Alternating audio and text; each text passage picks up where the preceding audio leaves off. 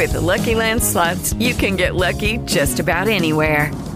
This is your captain speaking. Uh, we've got clear runway and the weather's fine, but we're just going to circle up here a while and uh, get lucky. No, no, nothing like that. It's just these cash prizes add up quick. So I suggest you sit back, keep your tray table upright, and start getting lucky. Play for free at LuckyLandSlots.com. Are you feeling lucky? No purchase necessary. Void where prohibited by law. 18 plus terms and conditions apply. See website for details. Two lifelong Houston sports guys named Adam, raised by Earl, Nolan, and Hakeem. Molded by the magnificent roller coaster ride that is Houston sports. Chill H Town. For the only homegrown afternoon team is talking your teams. Adam Clanton and Adam Wexler are the A team. A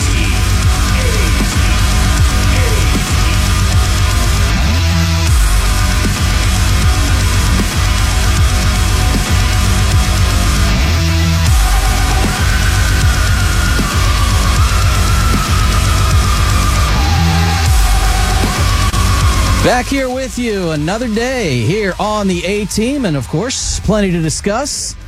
We are fully into spring training.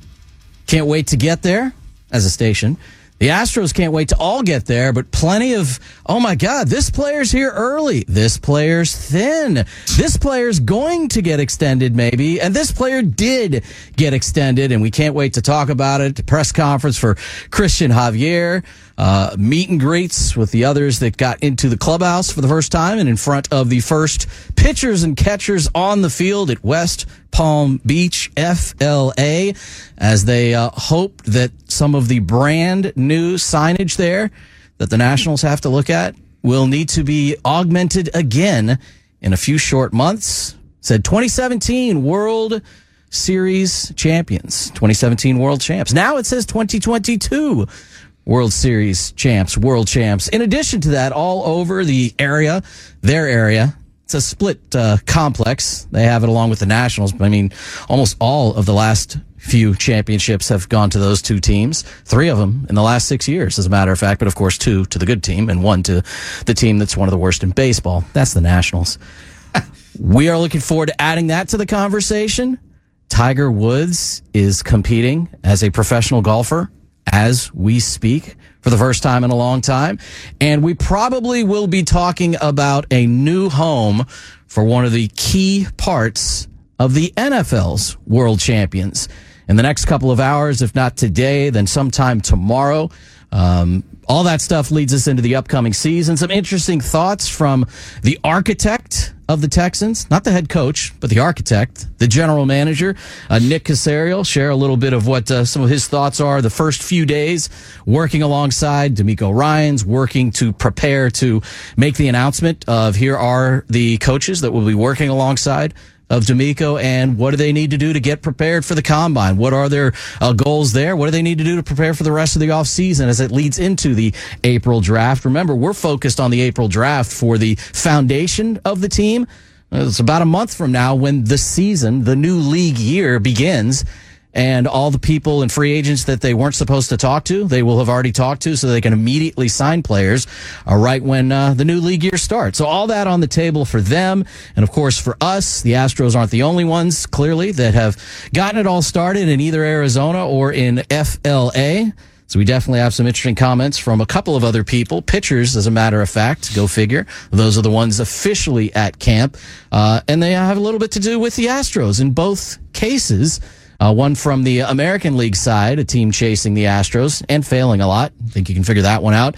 And a team that's chasing everybody in the National League, but is among the teams that most years recently thinks they have a chance. And why what one of them said, again, has to do with the Houston Astros, all on our plates to scarf down over the next two and a half hours and change. Well, and there's still approximately uh, 23 and change hours I suppose that we could book an interview this week with Evan Drellich to talk about his book because he was uh, supposed to come out on Tuesday and still hasn't gotten back to me. Yeah, I could really give about that. Oh, come on.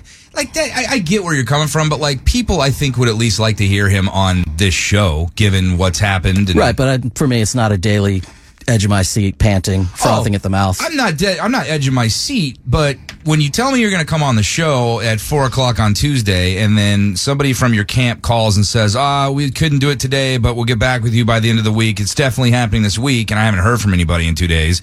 It's annoying. It's absolutely annoying, and it's just I think about it more because they are at camp and they are. Um, you know, trying to defend this crown, ready to reign, if you will, are the Houston Astros, which again, the number is continuing to dwindle of the amount of players who were actually on the 2017 team. It's like, what is it, three now that are at spring training? Because Yuli didn't, he's obviously not back with the club as of right now and probably won't be. So it's down to two. Two players from 2017. Are we doing this still? Because I think people are. So, um, and by the way, speaking of that, Justin Verlander posting a picture of himself in Mets gear and saying it's like the first day at a new school. And I think I saw somebody re- react to it and be like, wow, it's officially official. It's really starting to set in now.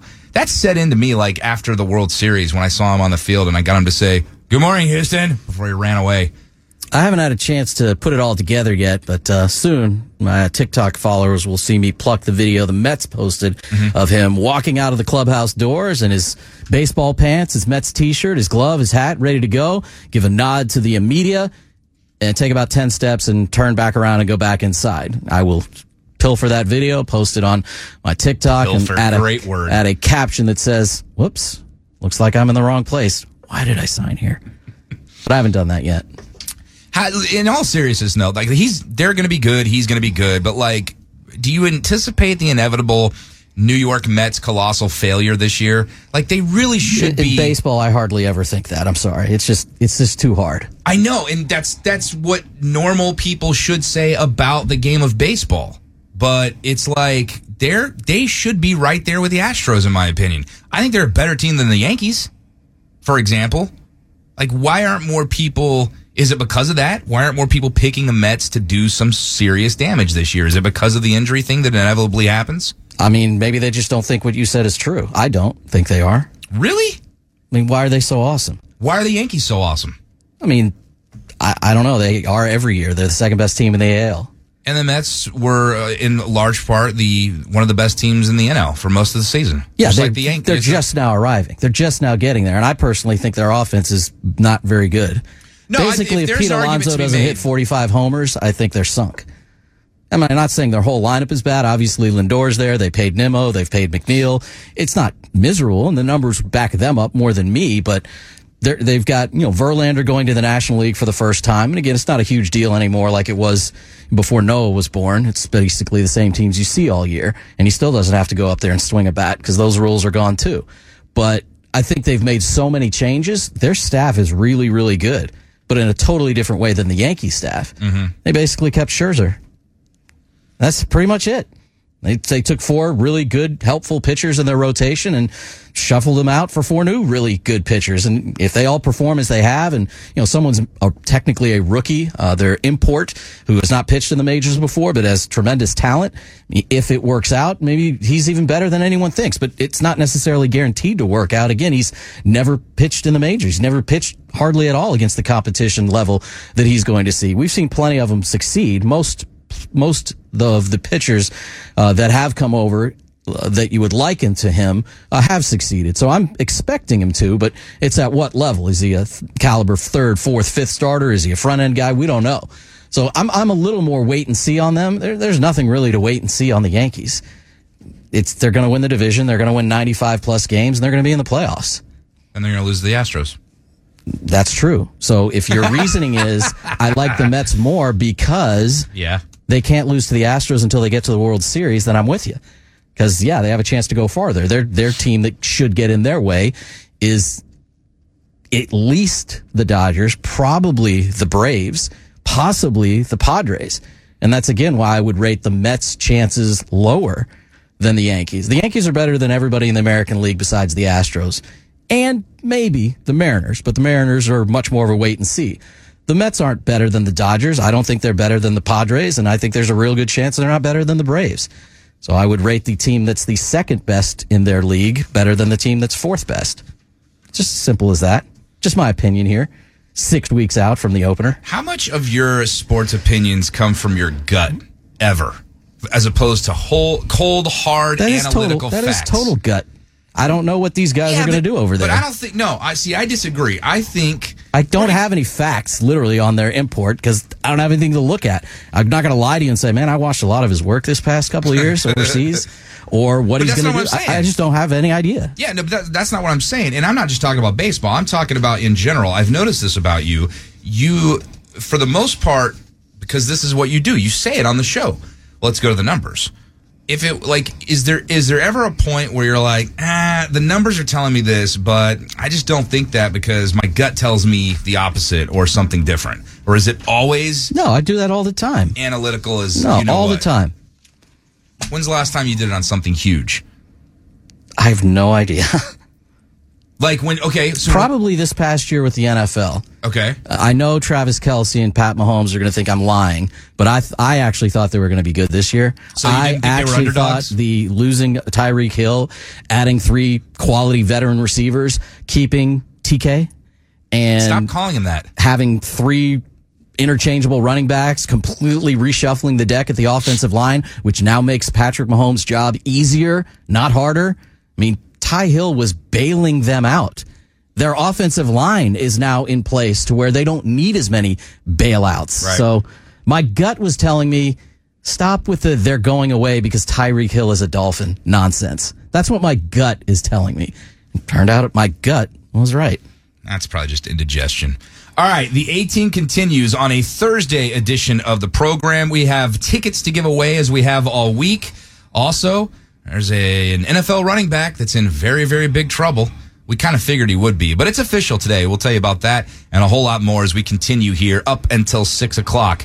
Oh yeah, the uh, Rockets lost again, and they're very, very, very bad. It's probably a good thing that the All Star break is here. It's also a good thing if you are looking to have some fun. If you check out Coushatta Casino Resort, and not just the resort itself, although there's tons to get to uh, inside the casino there, the Res Sports Book that we've told you about for years, the two hotels to choose from, everything else from an amenity standpoint, and the people watching is absolutely fantastic. We know that firsthand. But how about Koasati Pines? The golf course there at Coushatta Casino Resort in Kinder, Louisiana, has been making a name for itself as a premier golf destination. It's the number one ranked golf course by Golf Advisor in the state, and it's the 18th best course in the country. Those are lofty uh, accolades, if you will, but they're wanting you to see for yourself. Come out to Kinder, Louisiana, come out to Coushatta, and take part in everything we just mentioned, but also make some time to swing those clubs. Definitely want to do that. It is an awesome site. It's a great place to play. Uh, and obviously the pros are doing the same. Uh, the Notah Begay Championship there this past year, upcoming within a month now from the Coushatta Casino Championship Tournament. It's part of the APT, the All Pro Tour. Uh, that'll be there on site, so you can play the same course the pros play. Dynamic 18 hole course, of course. Uh, multiple approaches for three of the holes, par three island green. It's awesome. Everything about Coushatta that we always tell you about fits that same description. Awesome stuff. Uh, great uh, gaming floor, as big as you could want, biggest in the Lake Charles area. Slots and table games, live poker. So they've got an awesome uh, poker setup and tournaments going on. Check them out online so you can get all the information on Koasati Pines, uh, the resort itself, the Res Sportsbook, and making plans for your weekend at Coushatta. It's CoushattaCasinoResort.com.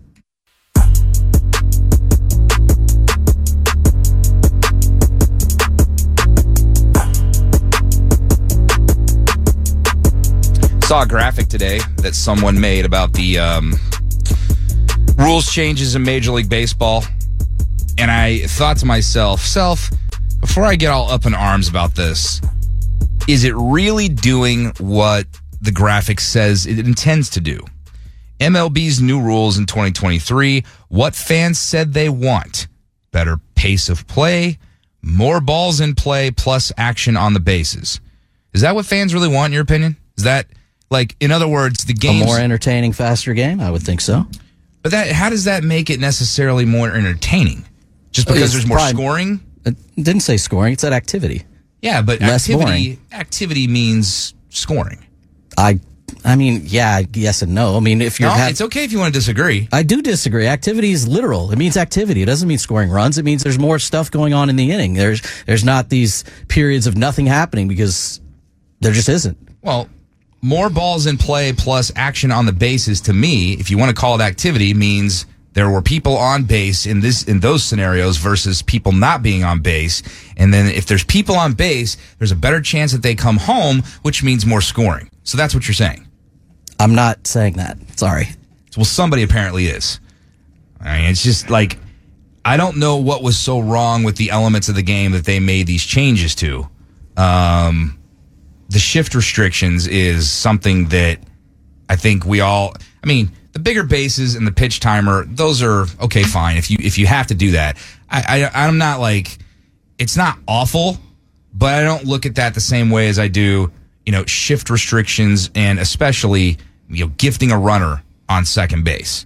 Those are two things that are like one of them is just like it, it feels like a gimmick, and the other one feels like well, teams got really good defensively and we don't like it. So it's just it's like hand checking in the NBA, only it's much more egregious. When they took away hand checking in the NBA, they opened up the gate for the today's offense. Basically, there's no defense played whatsoever in the NBA this season. Agree? For the Pretty most much. part, there's Yep. no defense play. In that's why we talk about things like LeBron not ne- you know never being able to do um, what he does in today's game. Steph Curry, guys like that that are just exclusively offensive guys. In Curry's case, It's also new. what What hand you- checking No, or not hand checking? Well, that's super old and not relevant to what you're talking about. It is relevant. It's It a similar the, thing. The scoring that's happening now wasn't happening two years ago, You're three years ago, four years ago, five years ago. major defensive element. It's absolutely the same Yeah, thing. when did they take it away? Who? The NBA or Major League Baseball? The, the NBA.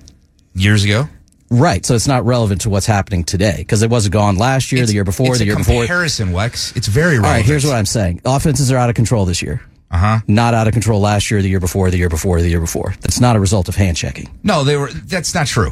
They they are absolutely scoring more post. I'm not going to let you hand check than they did before. That's why you had games in the NBA Finals that were like 89 to 84, and you have not that anymore. Okay, but that's not. Okay, I, I don't know. I'm not just. This is not what I don't know what you're saying. You're taking That's 30 years I ago. know because you never let me say it. I'm trying to explain it. Like you're taking away a serious element of defense for teams like the Astros and others because you want scoring to go up. It's the same thing the NBA did. You took away a serious element of defense because you wanted scoring to go up. What's so hard about understanding that? Uh, because we don't know what it's going to do, but that's the assumption in Major League Baseball. Scoring obviously went up in the NBA from the scores you mentioned in the uh, O.J. Simpson finals days, but they didn't get to where they are today. This is brand new. These What, 140 brand new has nothing to do with It's not true. In the uh, in the 1970s, they did it all the time. They were called the Denver Nuggets. It's just it's out of control now. It didn't it didn't get out of control until like literally this year. Last year we saw a handful of these games. Like what's going on? Now we see them every night. It, it- what it's actually done is created more blowouts, more uninteresting games, more twenty point defeats. Ironically, So, and we're obviously familiar with that. Had another one last night. That was the biggest loss of the season for the Rockets. and so, yes, technically, you're right. I don't think it's if you have you know these innings where blank team, we'll call them the Yankees, they go up there and two, three, fours coming up, Mm-hmm. and when Aaron Boone doesn't bat uh, Aaron Judge first, then he's up that inning. I love that we're always going to call. What does that. he do? Well, he strikes out. Then what does Stanton do? Well, he strikes out. Well, what does Rizzo do? I mean, he takes an eight pitch walk, and then the next guy grounds out. I mean, there's, there's no activity there. So, unfortunately, I don't know that these rules will definitely change that because what's actually changed in Major League Baseball is what teams are doing to develop their talent. This guy does this on you know with with his swing. Let's augment what he does, and tr- you know if he's going to hit 20 homers, well, we don't want that. We want 40 homers. So we're going to tell you to do this. These are the pitches you're going to swing at. This is the plane of your swing. This is what you need to work on. And this is going to get you on our ball club. But, but sir, I'm going to strike out a bunch. We don't care. We don't care. Yeah. Major League Baseball is trying to figure out a way to fix that on a grand scale because they can't. All right, guys, uh, it's day three of spring training. This is John Bookworm. He's from the Major League Baseball office, and he wants to talk to you about how we're supposed to play the game. They can't do that. They can't go tell the Red Sox what to do. They can't go tell the Marlins what to do. They can tell the league to follow these rules, but they can't, can't tell players what pitches to swing at, to swing for the fences, to move runners along, to hit behind runners. They can't tell them that. They can only try to overcome what has changed in the game. And to me, all of these things pale, I think, guessing to what the shift is going to do. Uh, bigger bases, speed of play, all that stuff. They they might help your enjoyment of a game, but the thing that's going to put more activity on the base pass and ultimately to what you said, scoring more runs, is that guys are going to hit baseballs where people aren't standing. Right. And that's what's going to change more than anything else if the intention follows through. Now, we know that players have to stand in a certain place when the pitch is thrown, but they can also move not long after. Now, it doesn't take long for the pitch to get to home plate, so there's not much time to get there. But where you would have put Jeremy Pena before is almost ultimately where he could be still, as long as he gets there in time. And it's going to be tiring, I'm sure, for these shortstops or second basemen on the opposite shift or third baseman and where they're, it, it's just something they'll get used to. And then we'll find out who can really play. Like, can Michael Brantley really take advantage of this? Can Kyle Tucker really take advantage of this? And other players, mostly lefties, that I think are going to be the ones that benefit it from the benefit from it the most. And it's not a coincidence that we mentioned Brantley and Tucker. I mean, there's plenty of good left-handed hitters in baseball. I, I do think the Astros have two of maybe the ten best, so they might benefit more than any other team in baseball. This could be awesome. No, Kyle Tucker, I think, is absolutely the, the first name that comes to mind when you talk about benefiting from these rules. So it's not as if I just pointed the Astros out because they've been pointed out prior to this uh, being, um, you know, one of the most foremost uh, thinking defensive clubs from an analytical standpoint and placement, all that kind of stuff. I mean, it was like ridiculous. Yeah, because see- they employ all the 20 year old polo and dungarees. Is that what they call them? No, they call them slacks.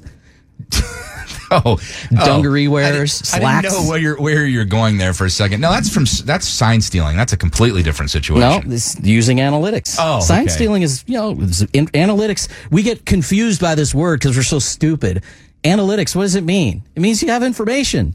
I thought it meant numbers. Yes, information. Well, information can be other things, tendencies and such, Yeah, info. but it's not numbers. You're right. It's information. Analytics are tendencies. It's all that stuff. You have the information. That's why Jose Altuve if you will. stands 200 feet from home plate, right in front of Kyle Tucker, because dumb dumb Yankee is going to hit it there, and then you can throw him out at first. He's not a Yankee anymore. Uh, I don't even remember which lefty Joey was? Gallo. Chase Headley, I think, was the Oh, guy in the okay. 2017 that kept hitting into the shift. Has anybody ever like actually gone back and looked at the Yankees lineup for Game Seven of the ALCS, for example? Greg Bird was starting for them. Like they sucked. Who was the guy that uh, that hit the top of the dugout with a bat repeatedly? Red Ass Gardner. Yeah, that's his name. Red Ass Gardner. Hate that guy too. Is he back this year? Uh, not yet. He wasn't back last year. Oh, that's right. I, I get them all. I mean, I get their underwhelming lineup. They all run together with all of the losses to the Astros in the postseason. My bad. Um, so anyway, I I just like it's these rules changes, and again, uh, I'll I'll give you some audio when we come back. Someone dared uh, somebody that was sitting next to Commissioner Rob Manfred at a sporting event. Just dare, double dare, triple dog dare. Triple Dog dared him. Hey, read the first Reddit comment. Like, you scream it at the commissioner. I triple dog dare you, and he did it. I'm here for that. You'll hear what that sounded like. I wish you could see his reaction, but just hearing it's going to be enough. We'll do that when we come back next here on the A team. You know who's not going to be screaming at you? Your wife, your significant other, whatever, was when you get rid of the debt that is making you drown right now. It's not allowing you to do things that you want to do with your money. Why don't you consolidate that debt by getting in touch with the fantastic people over at Primeway Federal Credit Union? Don't drown in debt, turn your debt around and allow Primeway to give you solutions to your financial problems. If you have any sort of debt, and it might be small, but it's nagging and you don't want to make that $100 payment every month. You don't want to make that $500 payment every month. Whatever it is, You want to get rid of that debt. You want to consolidate all of your debt and you want to do so with low introductory and get that consolidation into one low monthly payment. Primeway Federal Credit Union is here to help you, help you do just that. If you've got debt from maybe the holidays, you ran up some credit cards or maybe just credit cards in general, or maybe you had an unexpected expense or an issue that came up and you had to get into some debt. You want to get rid of it. Consolidate it with Primeway. Vow to be debt free here in 2023 or at least get on the road. Lucky Land Casino asking people what's the weirdest place you've gotten lucky? Lucky? In line at the deli, I guess? Aha, in my dentist's office. More than once, actually. Do I have to say? Yes, you do. In the car before my kids' PTA meeting. Really? Yes. Excuse me, what's the weirdest place you've gotten lucky? I never win and tell. Well, there you have it. You can get lucky anywhere playing at LuckyLandSlots.com. Play for free right now. Are you feeling lucky? No purchase necessary. Void where prohibited by law. 18 plus. Terms and conditions apply. See website for details. What if you could have a career where the opportunities are as vast as our nation, where it's not about mission statements, but a shared mission? At U.S. Customs and Border Protection, we go beyond to protect more than borders from ship to shore, air to ground cities to local communities, CBP agents and officers are keeping people safe. Join U.S. Customs and Border Protection and go beyond for something far greater than yourself. Learn more at cbp.gov/careers. To being debt free this year. Eliminate that stress that comes with the debt and lock in your rate today. And all you got to do is visit their website to do just that. PrimewayFCU.com. That's PrimewayFCU.com.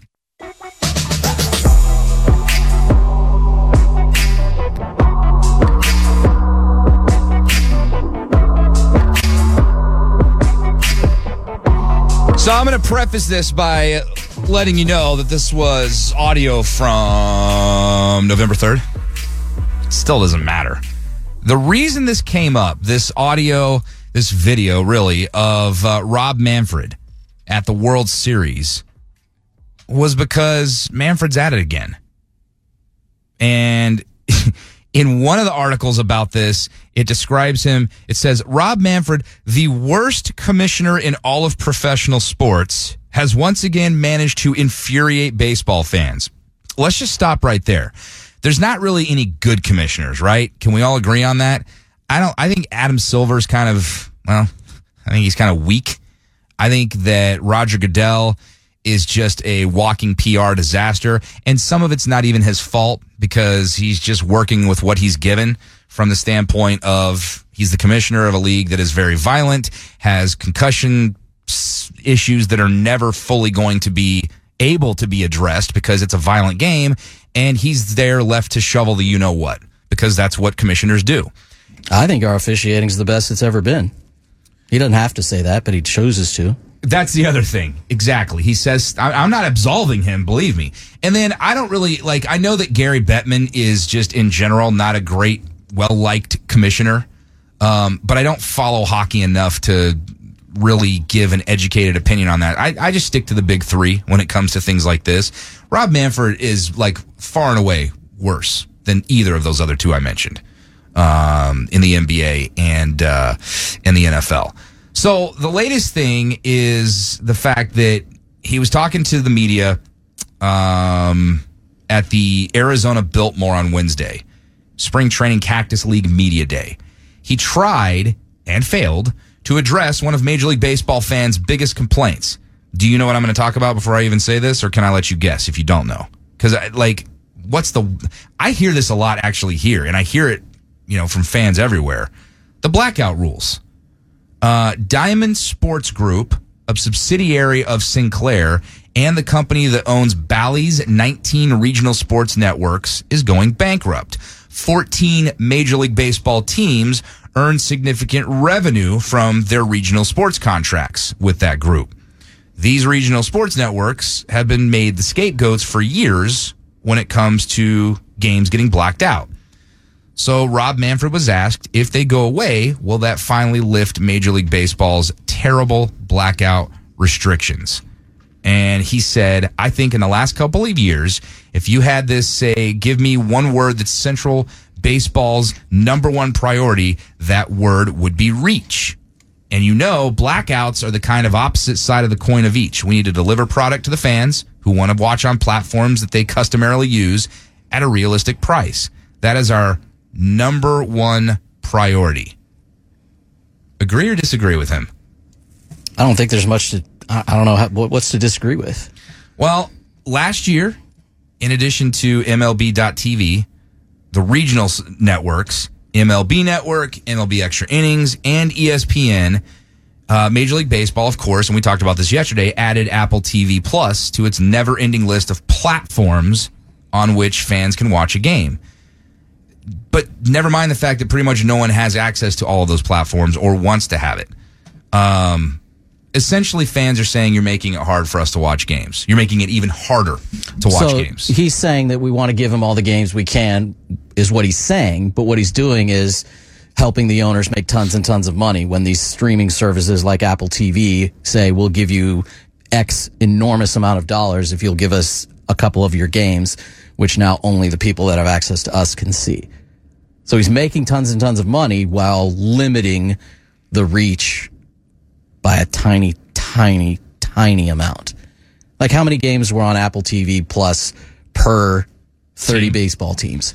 Like the Astros had like uh, no, no, they had more than that, didn't they? The Astros did. oh, I see. What How many saying. did the Marlins have? How many did the Rangers have? So it, it's just such a small, small percentage. It does take a couple games away, and your diehard fans who, you know, tell me they don't call us and say, "Where's the game?" I'm trying to listen on the nights where we've, you know. Had to move it to you know, one of our sister stations or brother stations or cousin stations. They want to know where the game is. The same with the Rockets, vice versa.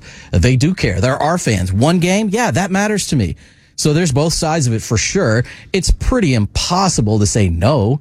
Apple TV Plus. We'd rather not do this, especially when I think most leagues are ready to just keep moving forward with streaming. Same thing with the Amazon Prime and the NFL. If you're in the local market, no problem. If the Jaguars are playing the Texans, people in Jacksonville and people in Houston and their surrounding market, they can watch the game. But if you're anywhere else in the country and you love the NFL and it's Thursday night and you like paying for your shipping, then you probably don't have Amazon Prime and you're not watching the And game. you like paying for your shipping. That's what Amazon Prime gets you, right? Free shipping? Uh, yeah, So, yeah. yeah. As long as it's a prime item. Right. That number of people, and it's a huge, this is a huge number in the NFL. You love the NFL. I'm watching games all day Sunday. I'm watching games Monday night. I'm watching games Thursday. no, you're not. Mm-hmm. This year they were taken away. But again, two out of 30. 28 of the 30 markets can't get those games over the air. They can only get them through a subscription service.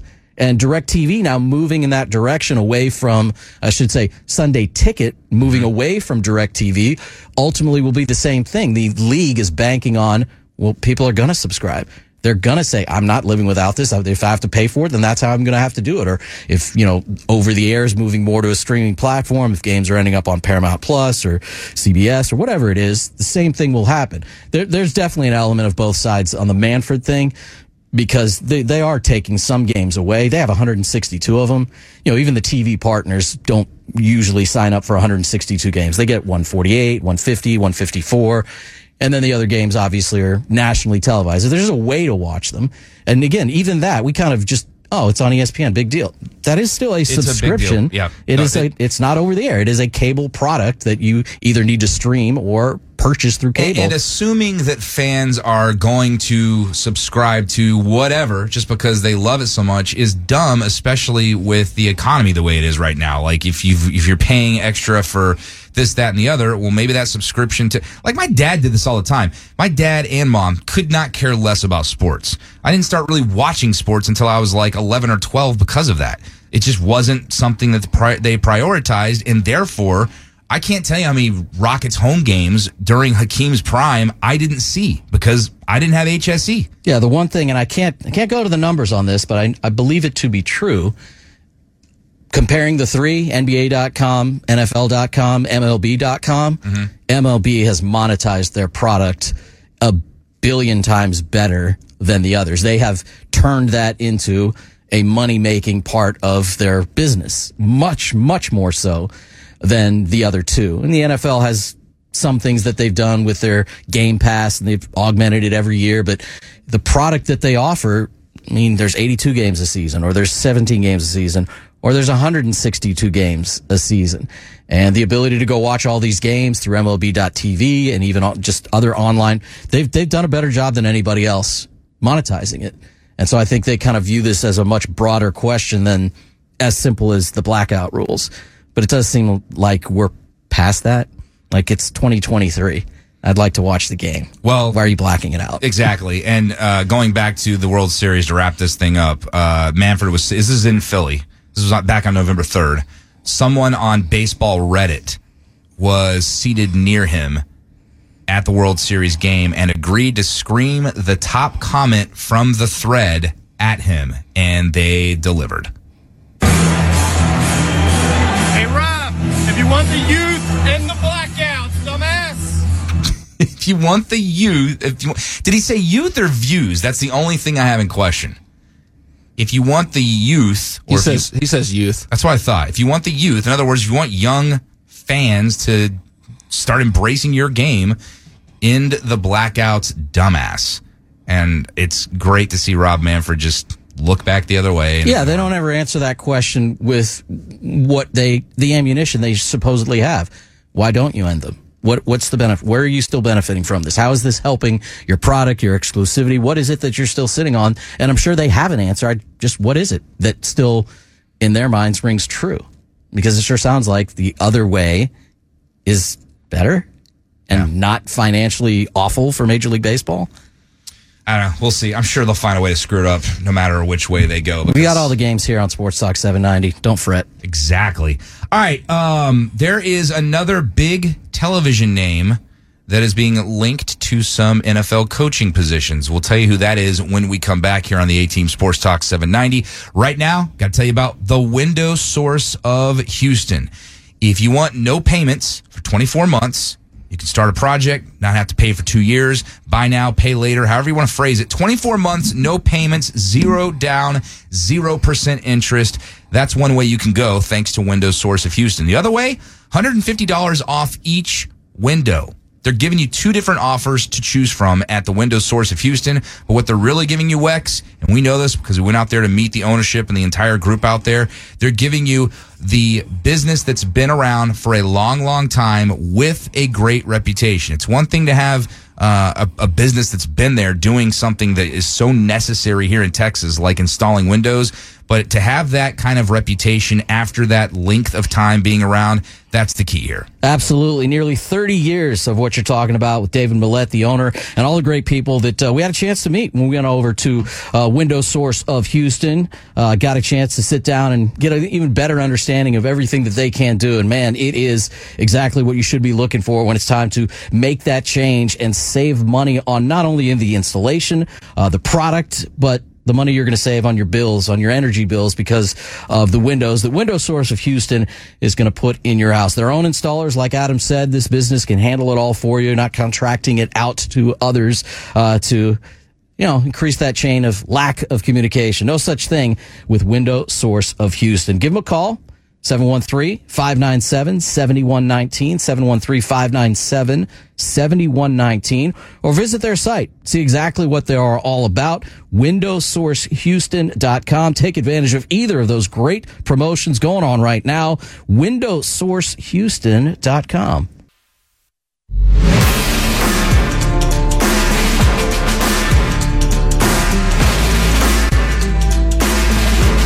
Hello, it is Ryan, and we could all use an extra bright spot in our day, couldn't we? Just to make up for things like sitting in traffic, doing the dishes, counting your steps, you know, all the mundane stuff. That is why I'm such a big fan of Chumba Casino. Chumba Casino has all your favorite social casino style games that you can play for free anytime, anywhere with daily bonuses. That should brighten your day a little.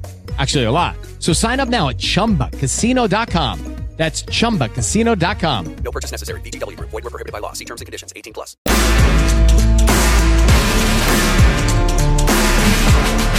Couple of uh, NFL news and items of note, if you will. Um, how do you, how would you assess Dan Orlovsky as far as being an analyst on ESPN? He's been there since 2017. I like him. I think he does a good job. He likes to poke fun at himself when necessary, so he gets it. I think he has pretty good football acumen for a player uh, now turned analyst. I think he does a good job on TV, not just understanding the game, which he clearly does, but how to convey it. I think he, Brian Clark, are two of the best, and they do a lot of their work together. But yeah, I think he's good. Here's why I bring that up. What do we always talk about whenever uh, Josh McCown's name is brought up? Just the lack of experience, just completely ridiculous that he would be. Uh, and again, he was being considered for a head coaching position. The only one he was being considered for was here, obviously, but having not ever coached anywhere, that's that's a big you know that's a big red flag, if you will, that an organization is thinking that. Uh, Adam Schefter said it's not the first time, likely won't be the last. Carolina and, and Indianapolis discussed prominent offensive coaching roles with ESPN analyst Dan Orlovsky before he opted to remain at the network. I'm assuming that at least means, I mean, if not offensive coordinator, but that's what it kind of feels like he's pointing to there. Like Dan Orlovsky versus Josh McCown being given a, a position like that. Could you see the difference, or is it kind of the same thing? Brian Griese getting a job, Louis Riddick getting interviewed, even though he has background in a front office, so maybe he doesn't quite fit in the conversation. I think a lot of people just know him from TV, where he's freaking awesome, Mm-hmm. but he has front office background, having been a scout. Um, I, I- don't. There's not too much difference because you're a little bit of this is guessing because he doesn't tell you what he's trying to tell you. I mean, I don't think there's anything wrong with it. I wouldn't hire Josh McCown as my offensive coordinator, uh, considering what his background is. He's a player. I don't think Dan Orlovsky's background is much different because I can't tell you that Josh McCown hasn't been spending his time away from football for the last year because he's only been out of football for a year. But who knows what he was doing the last eight years when he clearly wasn't going to play. He could have been studying up to become a coach, to become an offensive coach, to become a who knows what.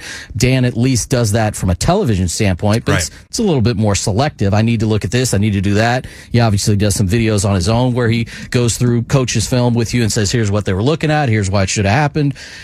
I don't really have much of an issue with any of these things if you're just looking to put them on the coaching staff in any position. QC, quarterback coach, passing game coordinator, or offensive coordinator. But head coach is different.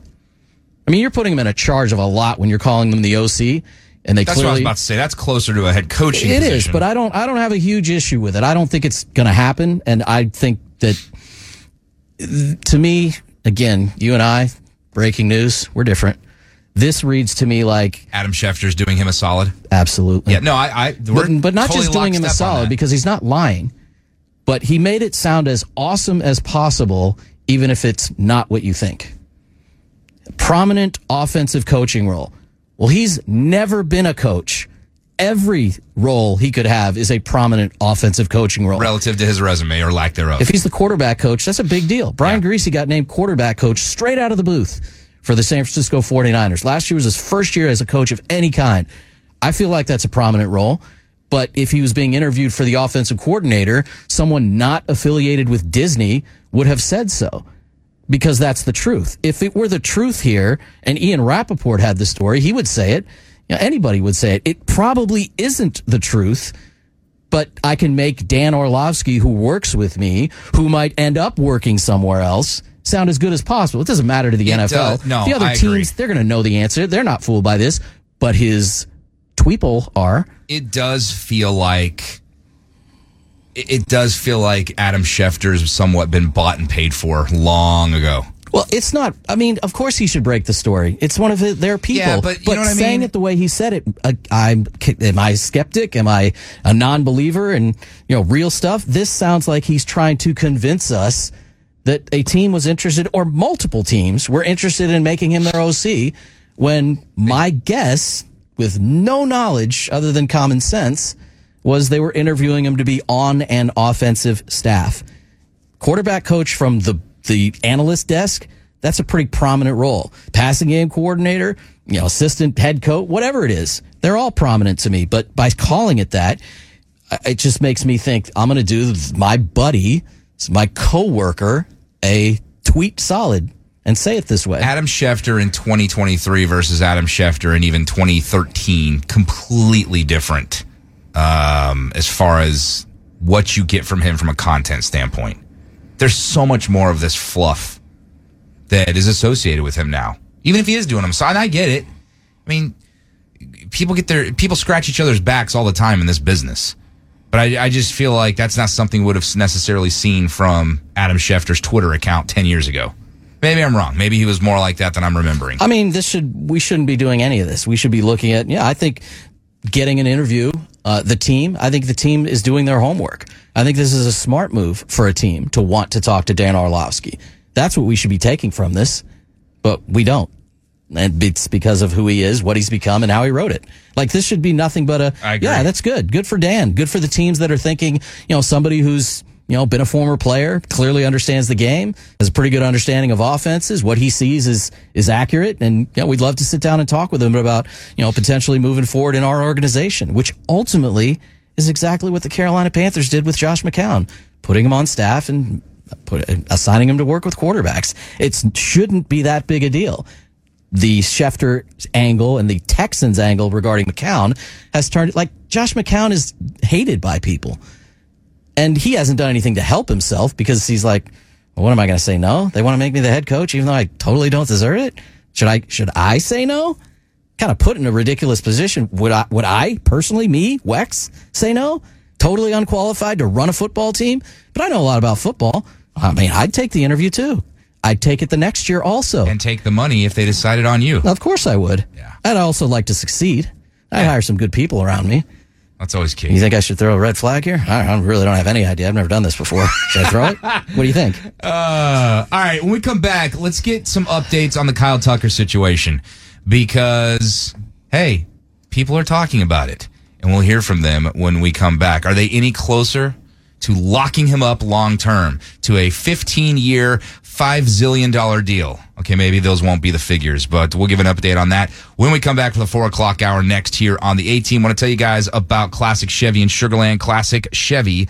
Highway 6. Are you looking to get into a new vehicle? And are you looking to get into one that has the bow tie on the front of it? Well, if you are, you are absolutely in luck if you are looking to get the best deal, to get the best selection, and to have options when it comes to the same ownership group that has more than one location. Classic Chevy in Sugarland, Classic Chevy Highway 6. That's where you want to go to get into that new vehicle. The GM dealer of the year, now 12 years in a row, would be the Sugarland location. The dealership open on Sundays when most dealerships are closed. That would be the Highway 6 location. And they both have more inventory than anywhere else because that is what Jeff and Tiffany Sebastian want to have happen. They're the owners. They are going to show you what it means to relax and enjoy the difference. They're going to show you what it means to roll out the red carpet. And when you purchase a new vehicle from them, they are going to give you a lifetime engine guarantee, lifetime of car washes, and two years of free maintenance just for the convenience. That's how they do things. That's why they get those awards, and that's why they are the best in the biz. Classic Chevy in Sugarland and Classic Chevy Highway 6. Tell them Adam Clanton from Sports Talk 790 sent you into either location. Two lifelong Houston sports guys named Adam, talking your teams. Adam Clanton and Adam Wexler are the A team.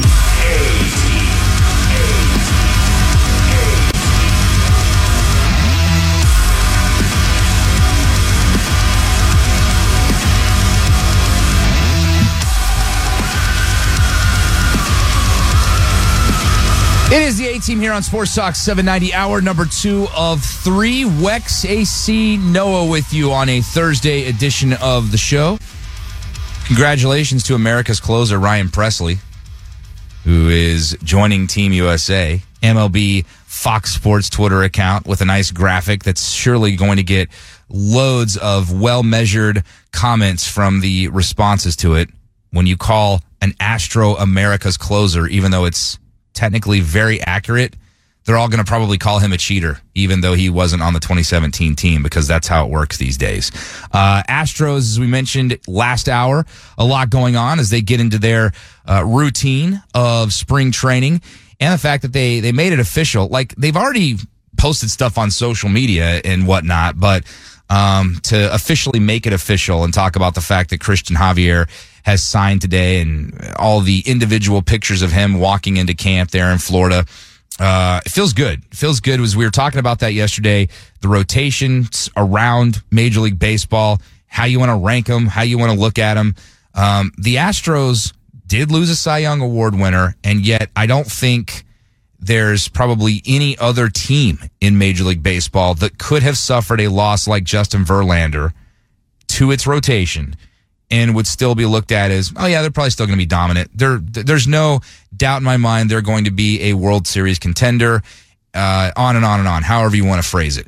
They they just keep on rolling, and until otherwise noted, it, it can't go on forever. It's not normal that it already has gone on forever. Forever being like six years plus, but um, it's just good to see it. And it's like it cannot get here soon enough, especially on a night like last night where the Rockets just absolutely rolled over and died in the fourth or the first quarter, and the NFL season just wrapped up.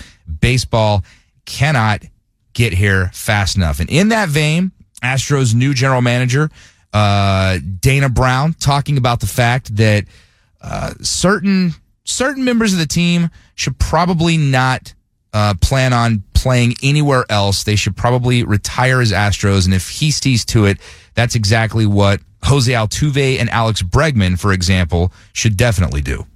I just made it clear to them, you know, and then there's some communication with Scott Boras, you know, because he has both players, uh, that, hey, you know what, Th- these guys should retire here, you know. They should be Houston's for life, man, because we think and value their their abilities. We think Altuve has still got some uh, gas in the tank, you know, and and of course, you know, Bregman's he's still pretty good. So uh, we're, we're we're we're trying to sustain the winning, and it's gonna, it's just going to tell guys we're going to get done sooner, and then some guys we're going to have to wait. But we are constantly in communication to try to make sure that we get these players secured. Like, I don't think that. It is Ryan here, and I have a question for you. What do you do when you win? Like, are you a fist pumper? A woohooer, a hand clapper, a high fiver. I kind of like the high five, but if you want to hone in on those winning moves, check out Chumba Casino. At ChumbaCasino.com, choose from hundreds of social casino style games for your chance to redeem serious cash prizes. There are new game releases weekly, plus free daily bonuses. So don't wait. Start having the most fun ever at ChumbaCasino.com. No purchase necessary. VGW Group. Void were prohibited by law. See terms and conditions. 18 plus. there's any chance that Jose Altuve ever plays anywhere else. Like, I just at, at the age he's at and what he's meant to the franchise, and the fact that he already kind of, I mean, would you agree he's on a sweetheart deal, relatively speaking?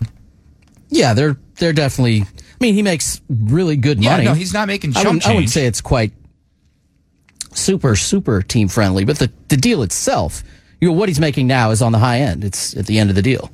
But, when- yeah, it was team friendly overall for sure. But when he starts talking about Alex Bregman, yeah, he's pretty good. That's an understatement. Like he's Bregman's awesome, and Bregman, to me, is poised to have his best season ever. I'm not just saying that because they are coming off a World Series. I'm not just saying. I'm saying it for a variety of reasons that really do back up a statement like that. Like, oh, I don't know, the fact that he's as healthy as he's been in probably four years, at least since 2018 when he was third in the MVP voting. I can't remember if it was third or second.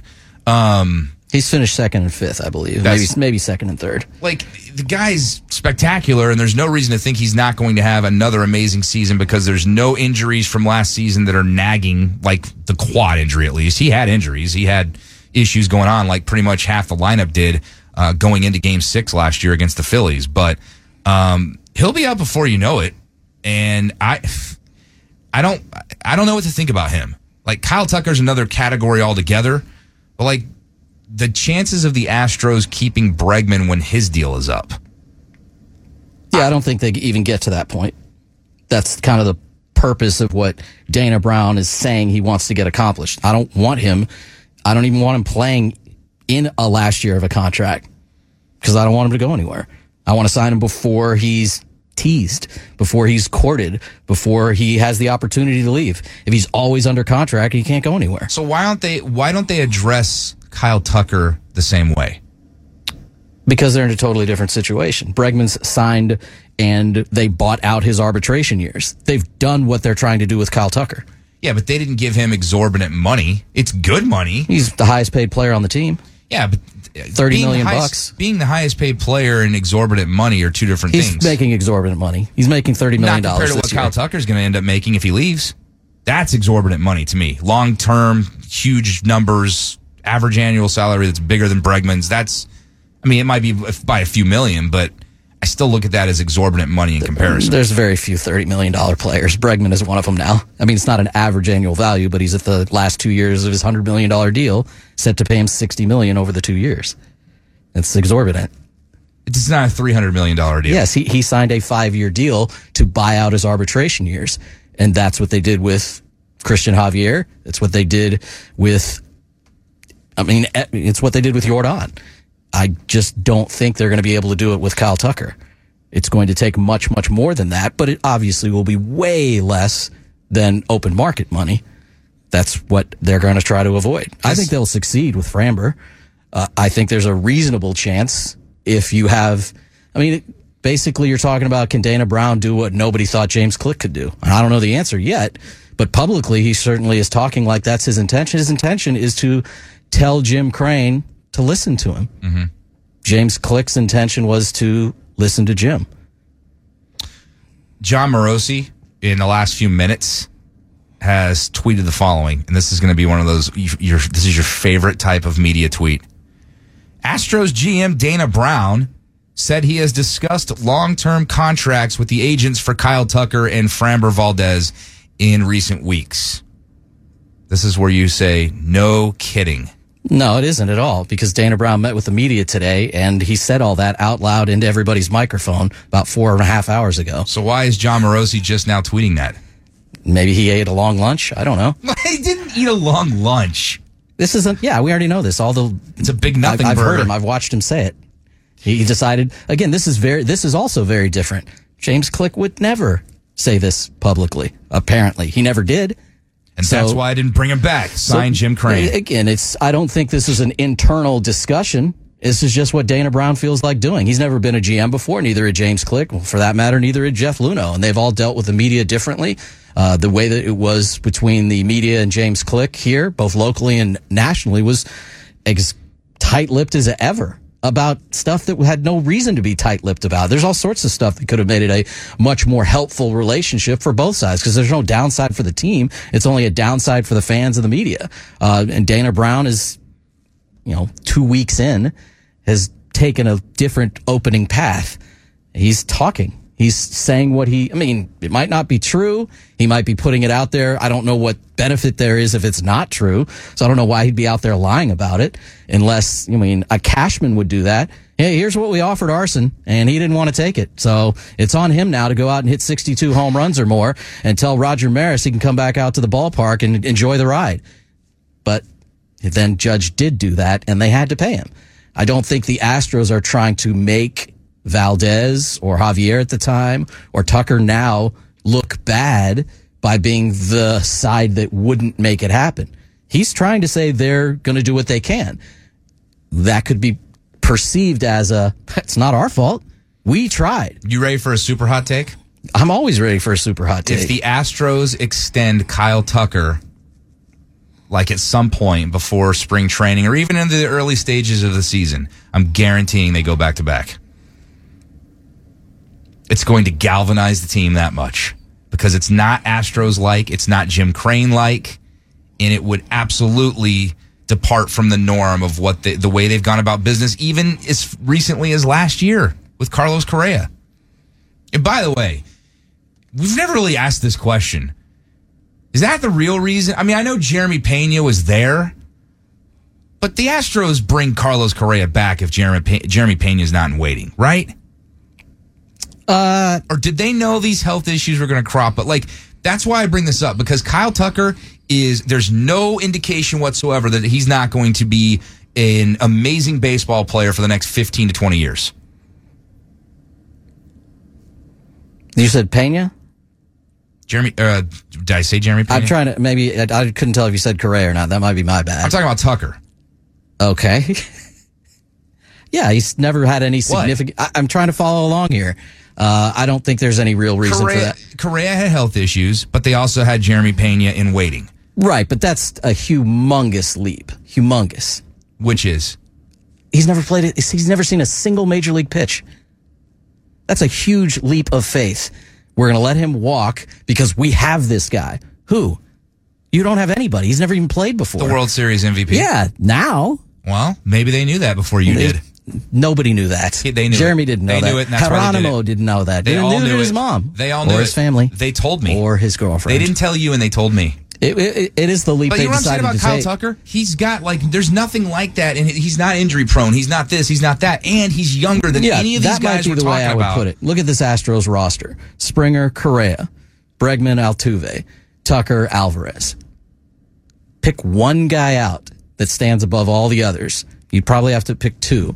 Because it's Alvarez and Tucker. No, Tucker and Altuve.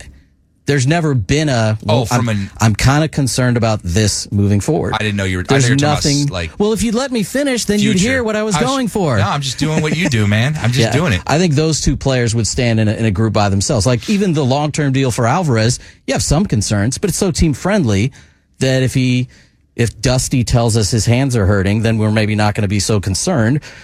But we don't have anything like that with Tucker. He's he's missed games for non-COVID illness. He's missed games here and there, but needing six weeks off, needing to recover from surgery, blowing out a shoulder or a knee, those things aren't part of what his major league and minor league career have been about. So those concerns aren't there. And to that, that's comparable to Altuve. I don't think anybody, even at the time, my gosh, I know he just won the MVP, but the ability to go out there and pop the ball over the fence like he has, to contribute in the ways that he has. And it was interesting hearing Dana right then say, you know, I think he's got more in the tank. Well, I, w- I would hope so. He's not 40. I mean, Altuve's still one of the two best second basemen in the AL, at least, if At not least. the best. So I, I think that the tank has plenty in it, even with his mini slump in the playoffs that lasted the whole playoffs. I need him to hit a home run in the uh, playoffs before I can think he's really back. Air quotes are being used. Thick sarcasm. Everything is being used here. Hope you guys know that. All right.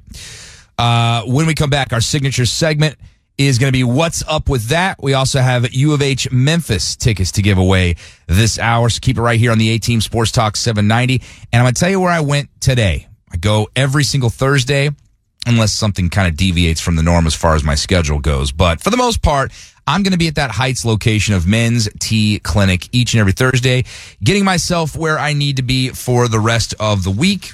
Make that visit every single Thursday because I know that if I don't, I'm going to get back to where I was before I started going to Men's T Clinic. And if you want to get back to being you and not have to deal with the physically, emotionally, mentally draining existence that is having low testosterone, well, menstclinic.com is the place to go. Regain that lost energy, regain that drive, that focus, that mood.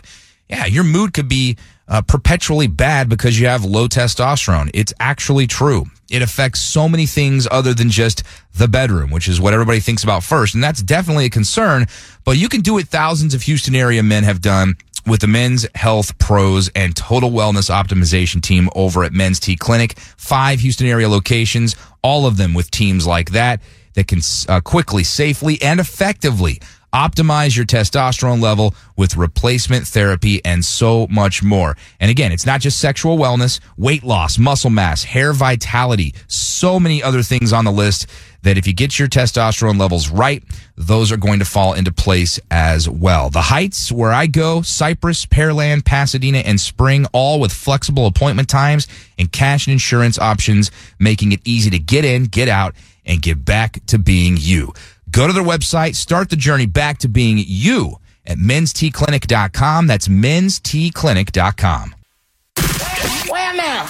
A new signature segment called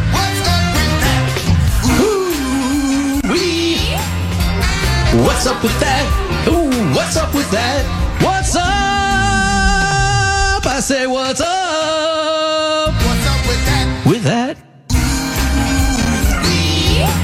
Signature segment time. What's up with that here on a Thursday? We just got done talking about the great, great Dana Brown. One extension. The guy's great. What a job he's doing. He is in West Palm Beach, the ballpark of the Palm Beaches preparing for his first spring training as a GM, and of course, as a GM here with the Houston Astros as they got started with pitchers and catchers today. A couple days out from the rest of the team reporting, although many of them are already there. And while Kyle Tucker was not necessarily among those, he's pretty much there. He basically lives there down in FLA. It's a very easy trip for him, so I'm sure he like 99% of the position players will be there long before their reporting date on the 20th, and then the first full squad workout uh, coming up the next day, next week on the 21st. But thinking about extensions and thinking about Kyle Tucker's position, the Astros had uh, a bunch of players, eight of them headed to arbitration or as arbitration eligible players. Uh, five of them agreed to deals uh, before arbitration. Uh, that included uh, Framber Valdez, uh, avoided arbitration with him, the five others, I should say. And then you had Cristian Javier and Kyle Tucker awaiting the possibility of reaching arbitration. Obviously, we know Cristian Javier did not because they agreed on a five year, $64 million extension, buying out his arbitration years and then extending him uh, a little bit beyond that at a really good price. Held that press conference today. All smiles, of course. And then the Kyle Tucker situation. They did not agree to any contract. They did go to arbitration. And the first loss of the season for the Astros was winning. Winning an arbitration case against one of your best players is a loss. The Astros lost by winning. Uh, I don't know how badly they lost by saving two and a half million dollars. He asked for seven and a half. They offered five. There's no middle ground in an arbitration hearing. It's a you win or you win. And the Astros lost by winning. Now, according to Dana Brown today and the discussions they've had since then, no hard feelings, no drama. We'll move forward with attempting to find a massive contract common ground between us and Kyle Tucker. We can only take him at his word, and we hope that it's all true. But here's why you don't go to arbitration. Really, you should try to avoid it with just about every player. Uh, they're on your team. Presumably, you like how they play baseball. But if you go to arbitration, you have to tell the arbitrator and everybody representing the player, even the player himself, many times, exactly how much you hate them and how little you value them and how much you wish they were better. It doesn't seem like a good way to do business. The Astros and the Tucker side, that's 50% off.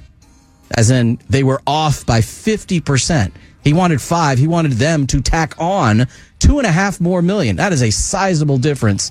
And we're talking about major uh, middle ground. So this is what happens when you go to arbitration with one of your best players. The Milwaukee Brewers did that with Corbin Burnes. Uh, they were at odds over $750,000. He wanted $750,000 more than they offered. And instead of avoiding arbitration and avoiding telling their ace, you suck, they decided to do just that.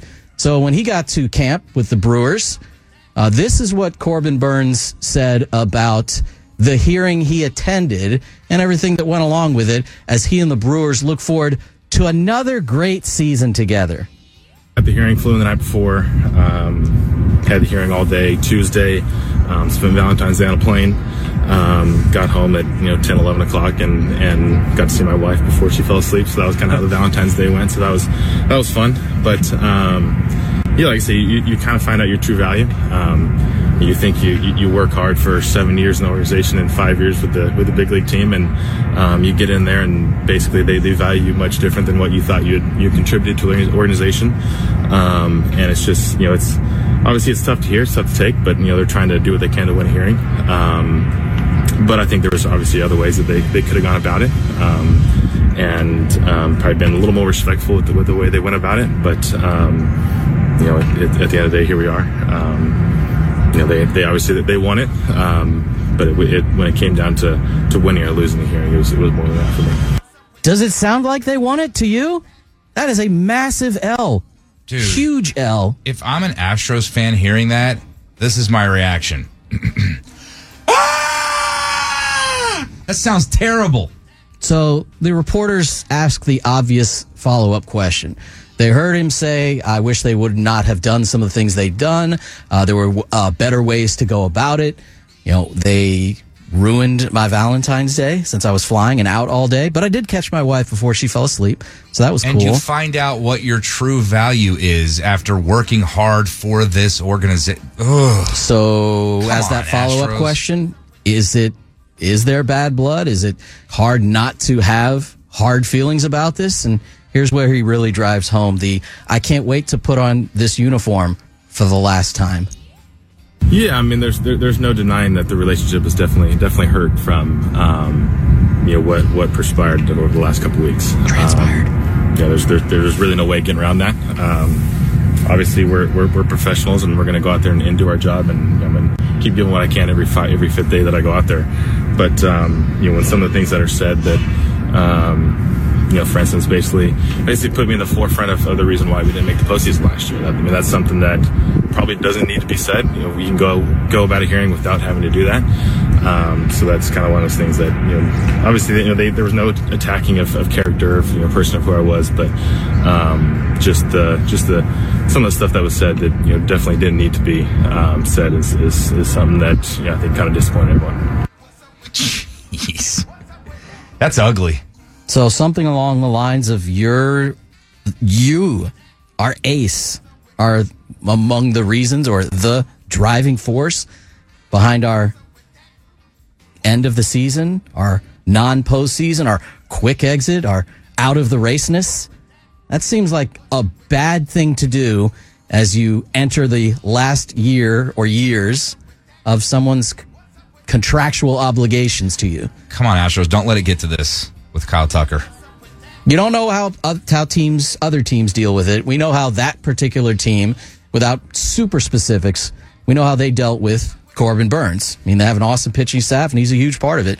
If they're going to win the Central or qualify for the playoffs in the National League, he's probably a big reason why. Apparently, it was a big reason why they didn't last year. His 294 ERA was pathetic, and he fell apart at the end of the season, even though that's not really true, but that's apparently what they told him in the hearing as he was preparing for spring training, which was basically days away. It's easy to avoid. That's one way to go. And and again, in the Astros and Tucker's case, mm-hmm. I would have liked them to get together and say, "Okay, fine. Here's 6.1 million. Here's 6.7 million. What can we do to avoid arbitration?" I mean, in the Brewers case, they're just stupid. It's a multi-billion dollar corporation with a hundred thousand plus dollar payroll and you're keeping $750,000 for one year from your ace or one of your aces, it just seems like a bad way to do business. So it's not identical. That wasn't the Astros versus Kyle, Tucker to a T, but it goes back to the root of the simplest form of the problem. Avoid the problem. Don't go to arbitration. Don't tell your player he sucks to his face. He doesn't like it. I don't think the Astros are going to tell Kyle Tucker he sucks, by the way. I don't think that's going to happen. Um, uh, Your Honor, we'll pretend the arbiter is a judge, a real judge. Your Honor, uh, let the record show that uh, Kyle Tucker slammed his bat down more than any of his other teammates throughout the season. He's unsure of so unsure of himself at the plate. He will wear a glove one at bat, then he won't the next at bat. He'll pretend like the dirt softens his hands. We don't know what he's doing up there, and it's pretty clear. He doesn't even wear he gloves. he doesn't either. So I don't know how you could see your way clear to giving him that two and a half extra million dollars. But hey, man, make your own decision. Didn't even steal 30 bases this year. I rest my case. We're going to devalue the amount of bases stolen now that the base is three inches bigger. Yeah, we will. I will. You will, especially. Mm-hmm. All right, good to know. It is the A team here on Sports Talk 790. Want to give away, give away some U of H Memphis tickets? Yeah, we will do that as we close out next segment. When we come back, we will uh, get you ready for that. Oh, so be listening 12 minutes from now. 12. And we'll get you set for U of H Memphis on the 19th. That is Sunday. All right, I'm going to get you ready for that game and so many others and so many events in your life with LASIK from Berkeley Eye Center.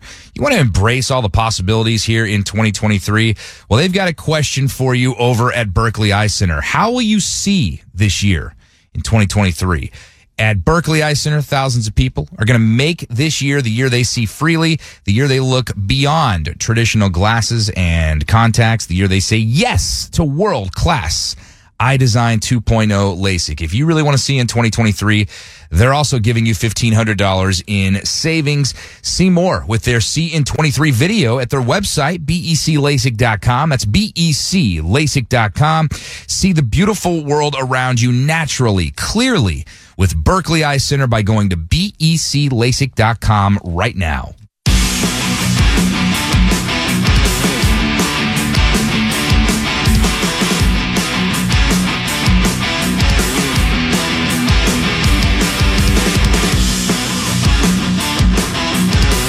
It is the A team here on Sports Talk 790. Wex AC Noah Fouts with you at the halfway point on a Thursday edition of the show. U of H Memphis tickets we will give away at the end of this segment. Um, on a scale of one to ten, how surprised were you when you saw that uh, Alvin Kamara was officially indicted for that nightclub incident? Because he went all season. Um, and he's not skating on it, obviously, but it was it was allowed to be on the back burner. Uh, but now the the off season has officially begun for him um, as the running back who is still one of the best in the game and a big part of what they do. Uh, the grand jury, what? Not real good this year. It wasn't bad. I don't want him. Well, of course you don't now. He just got indicted. He was okay. You didn't want him before. I mean, it's pretty hard to find running backs who can average four yards a carry, but he's one. With Lucky Land slots, you can get lucky just about anywhere. Dearly beloved, we are gathered here today to. Has anyone seen the bride and groom? Sorry, sorry, we're here. We were getting lucky in the limo and we lost track of time. No, Lucky Land Casino, with cash prizes that add up quicker than a guest registry. In that case, I pronounce you lucky. Play for free at LuckyLandSlots.com. Daily bonuses are waiting. No purchase necessary. Void were prohibited by law. 18 plus. Terms and conditions apply. See website for details. One of them. So, are you putting him in the same category as Ray Rice? I An unfortunate incident happens. I, I don't know. I have to look way, way more into this. I, I tend to believe this was.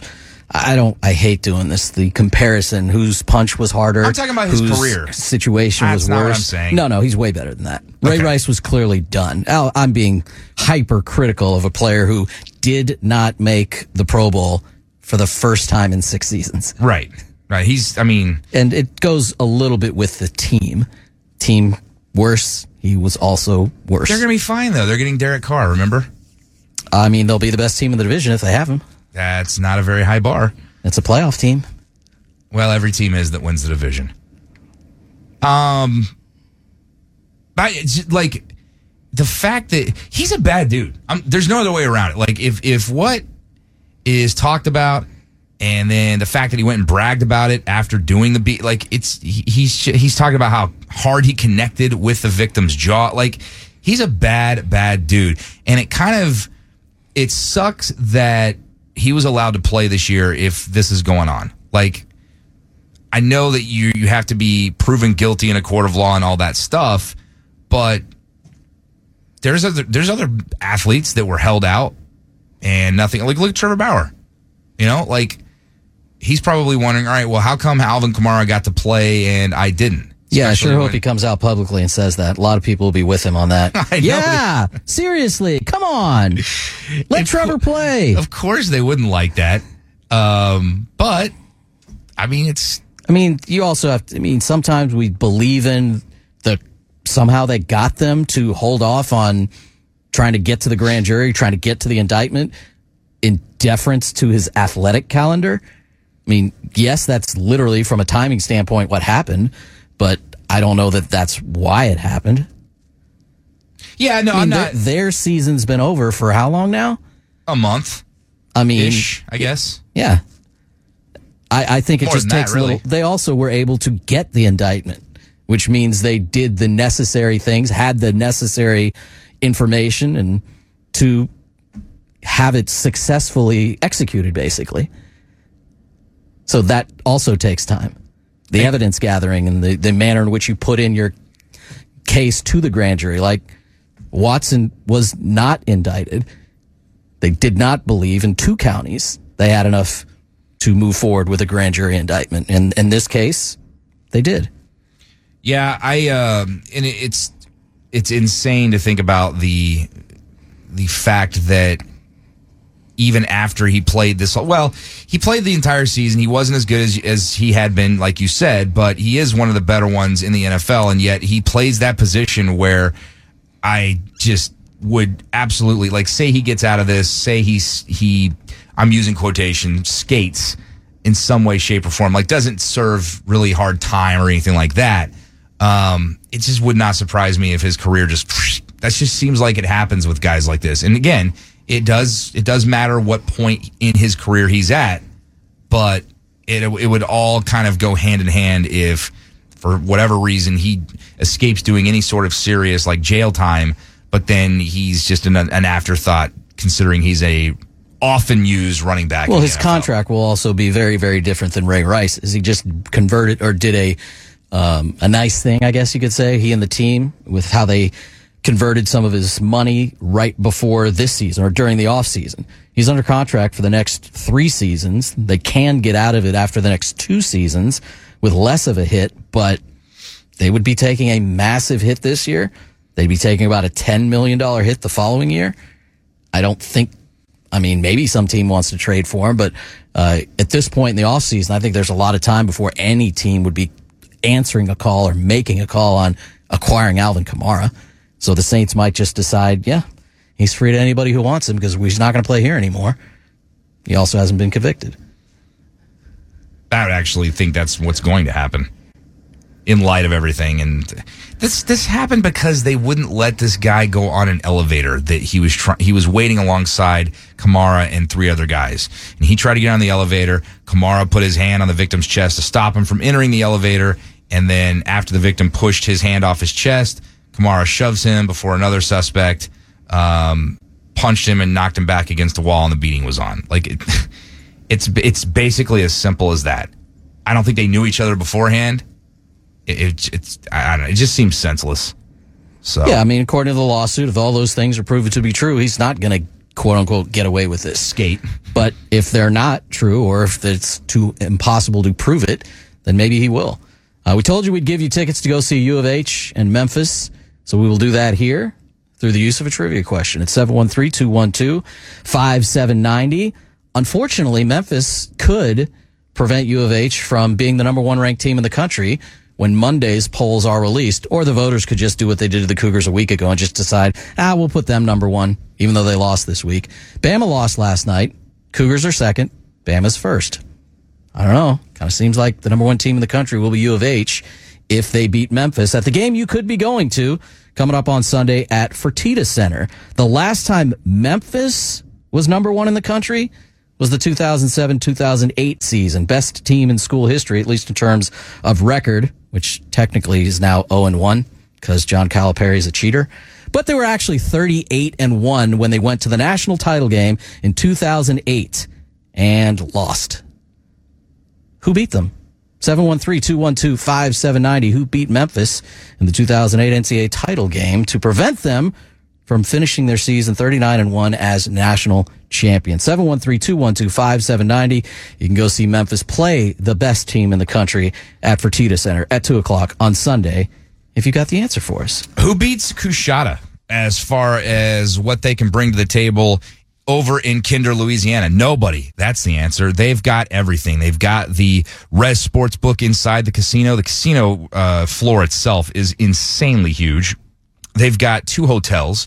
They've got restaurants. They've got everything you need. Oh, and by the way, they've got Koasati Pines Golf Course, which is the 18th best golf course in the U.S. according to Golf Advisor, and the number one golf course in Louisiana. If you are all about golfing, maybe you're even just a casual, uh, you got to head over to Coushatta and play Koasati Pines, see what it's all about, and uh, check out the championship tournament coming up on March 15th through the 18th as well. Awesome stuff. Everything about the casino, top notch. The golf course is no different.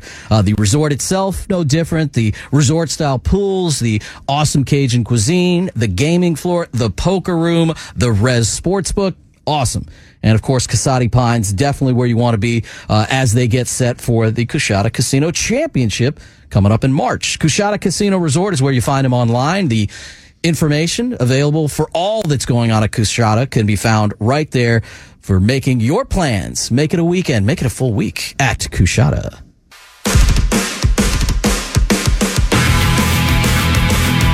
I didn't realize it was summer in February, Wex. Did you? I'm just enjoying it as instructed to do by the liner. I, I look on the bright side. It's not about whether I know it or not. I'm supposed to enjoy it, so I will.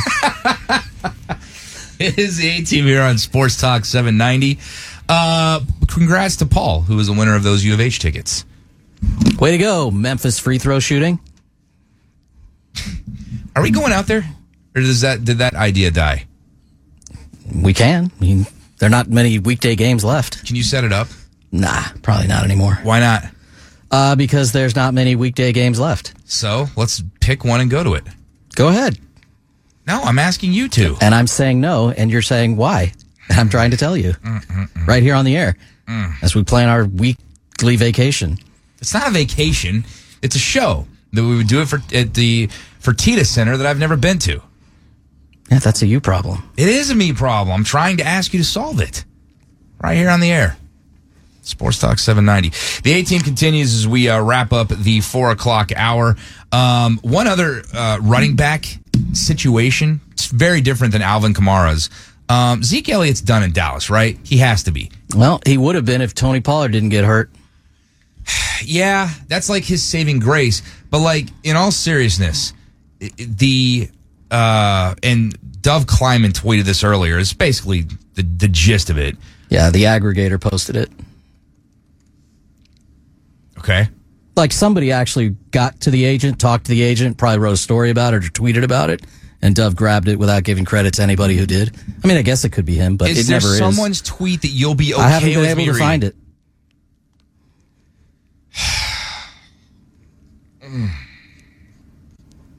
It's just like he doesn't deserve credit for this. He didn't do anything. He reads Twitter. I could be wrong, but it doesn't seem that way. Why does it bother you so much? Why? Who cares? what difference Uh, See, does it make? In this instance, when I normally say nobody cares, uh, I do care. You're the only one that does. Like the the fact that his agent said this and Dov tweeted it and it's the one I found. The, how much does that matter? Like one percent, less than that? Odds are his agent told somebody not named him. Ah, well, as soon as I find out who that is, I'll read their tweet instead. But in the meantime, the agents of Zeke Elliott will figure out his value at the combine. That's in quotes. And then decide if they'll accept a restructured contract to stay with Dallas, according to Adam Schefter. Oh, he did give credit. It's in the tweet. Anyways, if Zeke refuses to restructure contract, uh, his contract, he'll be released. He's not going to restructure his contract, is he? Who's going to sign him for more money? That's the key. Um, and it, I hate to say it, it wouldn't be a bad signing here. I would never want him here. Why? A veteran who can spell the guy who's going to get most of the carries, Just don't need him. who still has something left in the tank. Well, you do need another running back here. Yeah, he's in college right now. He just graduated or decided to And come would, out early. And would be more affordable for sure from that standpoint. I mean, to do what Zeke has done is absolutely remarkable and quite honestly might never be matched ever. To begin your career averaging more than 100 yards per game and have a descending total every single year following that. Six straight years from 109 to 98 to 96 to 85 to 66 to 59 to 58 this past year. Right. Remarkable. I'm being serious while I'm being a jerk off. it's almost impossible to do that. Noah's face. Almost impossible Oh. to do that. And that's what he's accomplished while toting the rock at an awesome 3.8 yards per carry and becoming almost useless in the passing game. You want to hear me burn Zeke? Yeah. Dameon Pierce was better in the pass game for the Texans than Zeke was for the Cowboys this year. Well, I didn't say I wanted him to come down here and start. I said spell. Yeah, I just I, I know what you're. Do they want a veteran running back whose last name doesn't rhyme with Rex Burkhead? Yeah, probably, but just not likely to be. I, I don't know. I don't have any. I don't think he brings anything that you, you can't get for less money or in a different veteran player. Now you're in a better shape if Pierce isn't the guy because he got hurt or something happened and you have him to fall back on. And I bet you there's a lot of GMs that would tell me to go, you know, sit where you belong instead of telling us how to run the team. And that's why they might value him. I don't, but I'm not, I'm not in charge. I think what you're saying would be something a lot of GMs would agree with. That that's, if he's available and acceptable to his role, then yeah, a, a player who I got to play this guy and give him the ball 18 to 20 times for the next three weeks while Dameon Pierce is out. That's that's a pretty good fallback. That's a lot nicer than saying, "Hey Royce, yeah, you on the practice squad, get up here, your turn," because that's what the Texans have done. They do need so much though in so many different positions. I just and you're right. It's probably going to come in, in the draft as far as the running back position goes. But like restructuring his deal, which runs through 2026. Why did they do? Why did they do this? Something he and his agents are smartly considering and weighing against the option of hitting the market and what kind of guaranteed money he would get with a deal that obviously pays him less overall. But he knows that he's not getting all of this money. If he got all of the remaining money on his deal, that would be one thing. He might get all of the money he's due in 23 and maybe 24. But, you know, if Tony Pollard is capable, then he's going to take over. It was a fairly significant injury, not one you can't recover from, and not a reconstructive surgery, not an ACL recovery where you kind of feel like that player's at his best 18 months later, even though he played the following season. It's, it's an, I mean, there's a lot of different ways they, the Cowboys could look at it, but there's no way they want him back at the money he's making and at the hit he has against their cap, which this year, if they were to jettison him. He hit their cap at 11 million plus. Last year it was 30. So maybe they'll look at it like, well, it's not so bad now. And you know what though, too, and and he got a lot of grief from dumb people, by the way, at the time. You got to give credit to Jerry. Well, you have to give credit to Jerry Jones pre-signing. He ended up making the mistake, but like he, everybody was killing him because he was like, I don't know if I want to invest all this money in this guy. Like the minute the pen went to paper, it it looks like it wasn't maybe not a bad deal, but it wasn't a great deal. Well, they have an awesome line. They have talent all over the place, and Dax in the backfield. Tony Pollard has no trouble running for five yards a carry. Mm-hmm. Zeke has trouble getting to four. Right. Now he did. That's pretty alarming. He didn't the season prior to when he signed the deal, did he? I, I I don't recall him having like a drop off. I mean, I know you're talking about the overall trajectory, but it wasn't like, oh, we shouldn't sign this guy because his production is completely dipped. Let me just ask you this. Tell me when you think one of these is not the best in his career. 322 rushes, 1,631 yards, 15 rushing touchdowns, 109 yards per game. Do you think all those are career highs? Mm, Say yes. Well, I don't know. Say yes. Okay, fine, yes. All career highs, all during year number one. Next year's year eight. So what was the what was the year? Started his career at 109 yards per game. Last year he was at 58. Again, less use, but he averaged 5.1 yards a carry as a rookie. He averaged 3.8 last year. The burst is bye bye. Oh well, yeah, that's been the case. But I'm going back to when did he actually sign this? 2019. Prior to the 21 season, this would be year three of a six year extension coming up. Jerry knew this was going to be a bad deal. Yeah, but you're not paying. You you gave him a deal for three years. Is this the, you want to get out of it early, or do you want to get out of it after three years, which is how the dra- how the deal was constructed? It, it won't kill the team to get rid of him after three years of a six year deal because n- most NFL second contracts, especially for non quarterbacks, are fake. It's not a six year deal. It's Mm-hmm. Most a three year deal. contracts are Yeah, fake I mean, when, overall. yo, Laramie Tunsil signed a short term extension, three years. It's real. But when you sign a six year extension, especially as a running back, especially as a it- running it's back. very rarely you're not playing those six years for that amount of money. it's I, at this point the way the NFL's set up. I just draft a guy, then draft another, draft his replacement in a couple years. We will shift gears to football. it's top of the next segment for football at five. Adam Clanton and Adam Wexler are the A team. A team. Are for some football? It's five o'clock somewhere.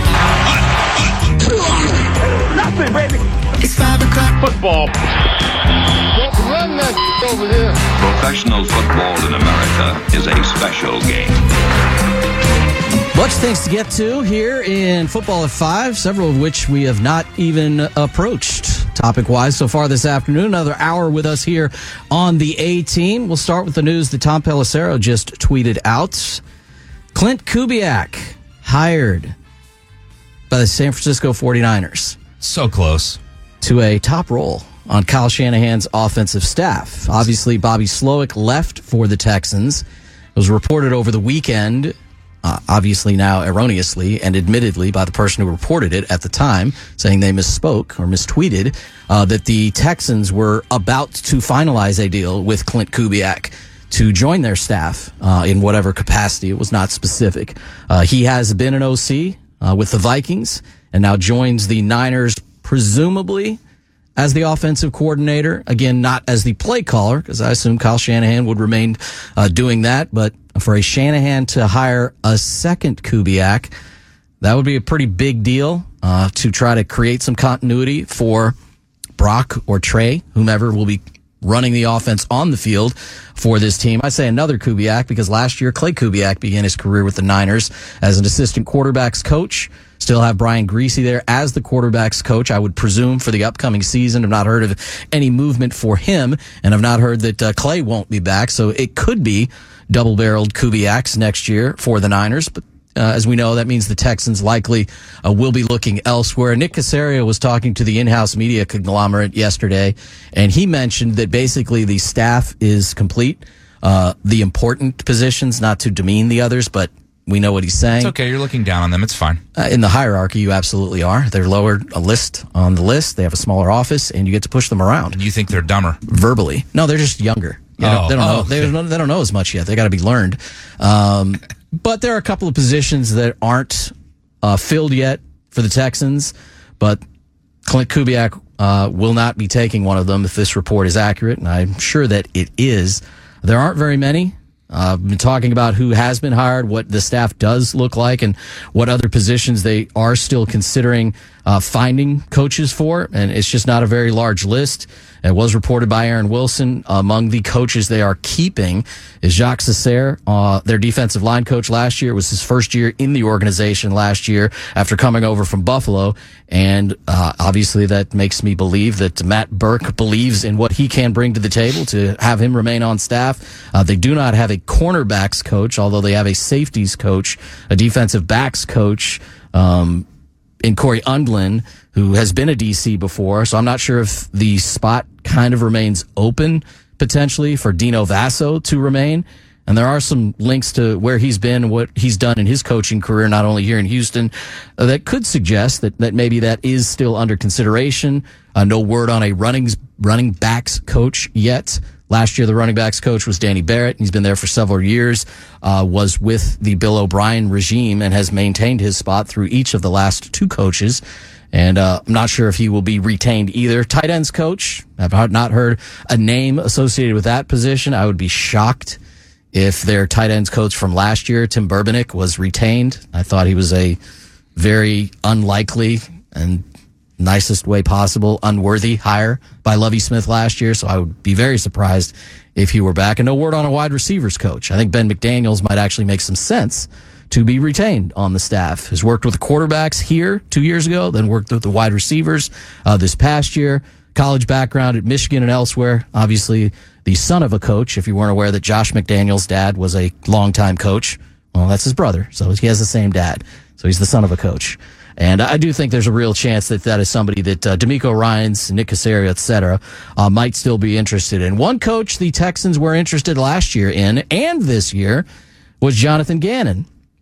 And after he went all the way to State Farm Stadium to play in the Super Bowl, he was told by his general manager he might as well just go ahead and stay after the Super Bowl so he could take an interview with the Arizona Cardinals right there on site. He was already there.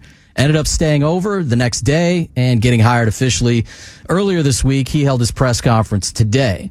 So one of the questions he was asked about the interest in him elsewhere, here specifically, and about the fact that uh, he had kind of told everybody not to worry, Eagles fans. I'm not going anywhere. His literal words sounded like this, or not. Man, the system's good. I love it. Sounds so effective. I'll just keep hitting F1 until nothing happens. Uh, he told everybody on the field after the game, I'm not going anywhere. Right. I'm here to stay. So he was asked about that today. This is sound that I sent you. So if you could play that from your working computer, our listeners who are not nearly as frustrated as I am in their cars or on the iHeartRadio app can enjoy it to their fullest. Please do. Yeah, good question about when I made that comment. I wasn't going anywhere because um, Houston went another direction. That's who I interviewed for, and I, I knew that they were going another direction, and that was the only interview that I had for this this cycle. So, um, you know, I was obviously fully engaged in the playoff run that we had, then to the Super Bowl, and then, like I said, Howie approached me on uh, on Sunday night after the game and said, "Hey, you're going to stay here, not flying back with us. You're going to interview for this for this job." So let me get this straight. He interviewed with the Texans. With the Lucky Land slots, you can get lucky just about anywhere. This is your captain speaking. Uh, we've got clear runway and the weather's fine, but we're just going to circle up here a while and uh, get lucky. No, no, nothing like that. It's just these cash prizes add up quick. So I suggest you sit back, keep your tray table upright, and start getting lucky. Play for free at LuckyLandSlots.com. Are you feeling lucky? No purchase necessary. Void where prohibited by law. 18 plus terms and conditions apply. See website for details. I'm assuming because he wanted the head coaching job, but when he interviewed with the Texans, he realized that they didn't want him, and so then he decided to stay. No, he interviewed. With well, your your mic isn't on. He interviewed with the Texans on the 14th during the very, very early stages. This is the beginning of the interview process. Right. Okay. Okay. And he was the third coach to interview here. The day after his OC in Philly interviewed also. Uh, he made those comments coming off of the field two weeks later on the 30th after the Eagles won their game that sent them on to whatever their next game was. I think that was the Super Bowl, right? They played and lost the Super Bowl. Mm-hmm. Yeah, so he said that coming off the field. He's not, you know, I'm not going anywhere. And as he described there, between the 14th and the 30th, the Texans had met with other candidates, and they were DeMeco Ryan's sexier ladies, if you will. Yeah, they they knew they knew where they were headed. They knew where their process was taking them, and according to Gannon, the Texans had not named him head coach. He was not hired yet. It wasn't finalized. They were still set to meet with they were the Eagles had just knocked DeMeco's team out of the playoffs. Mm-hmm.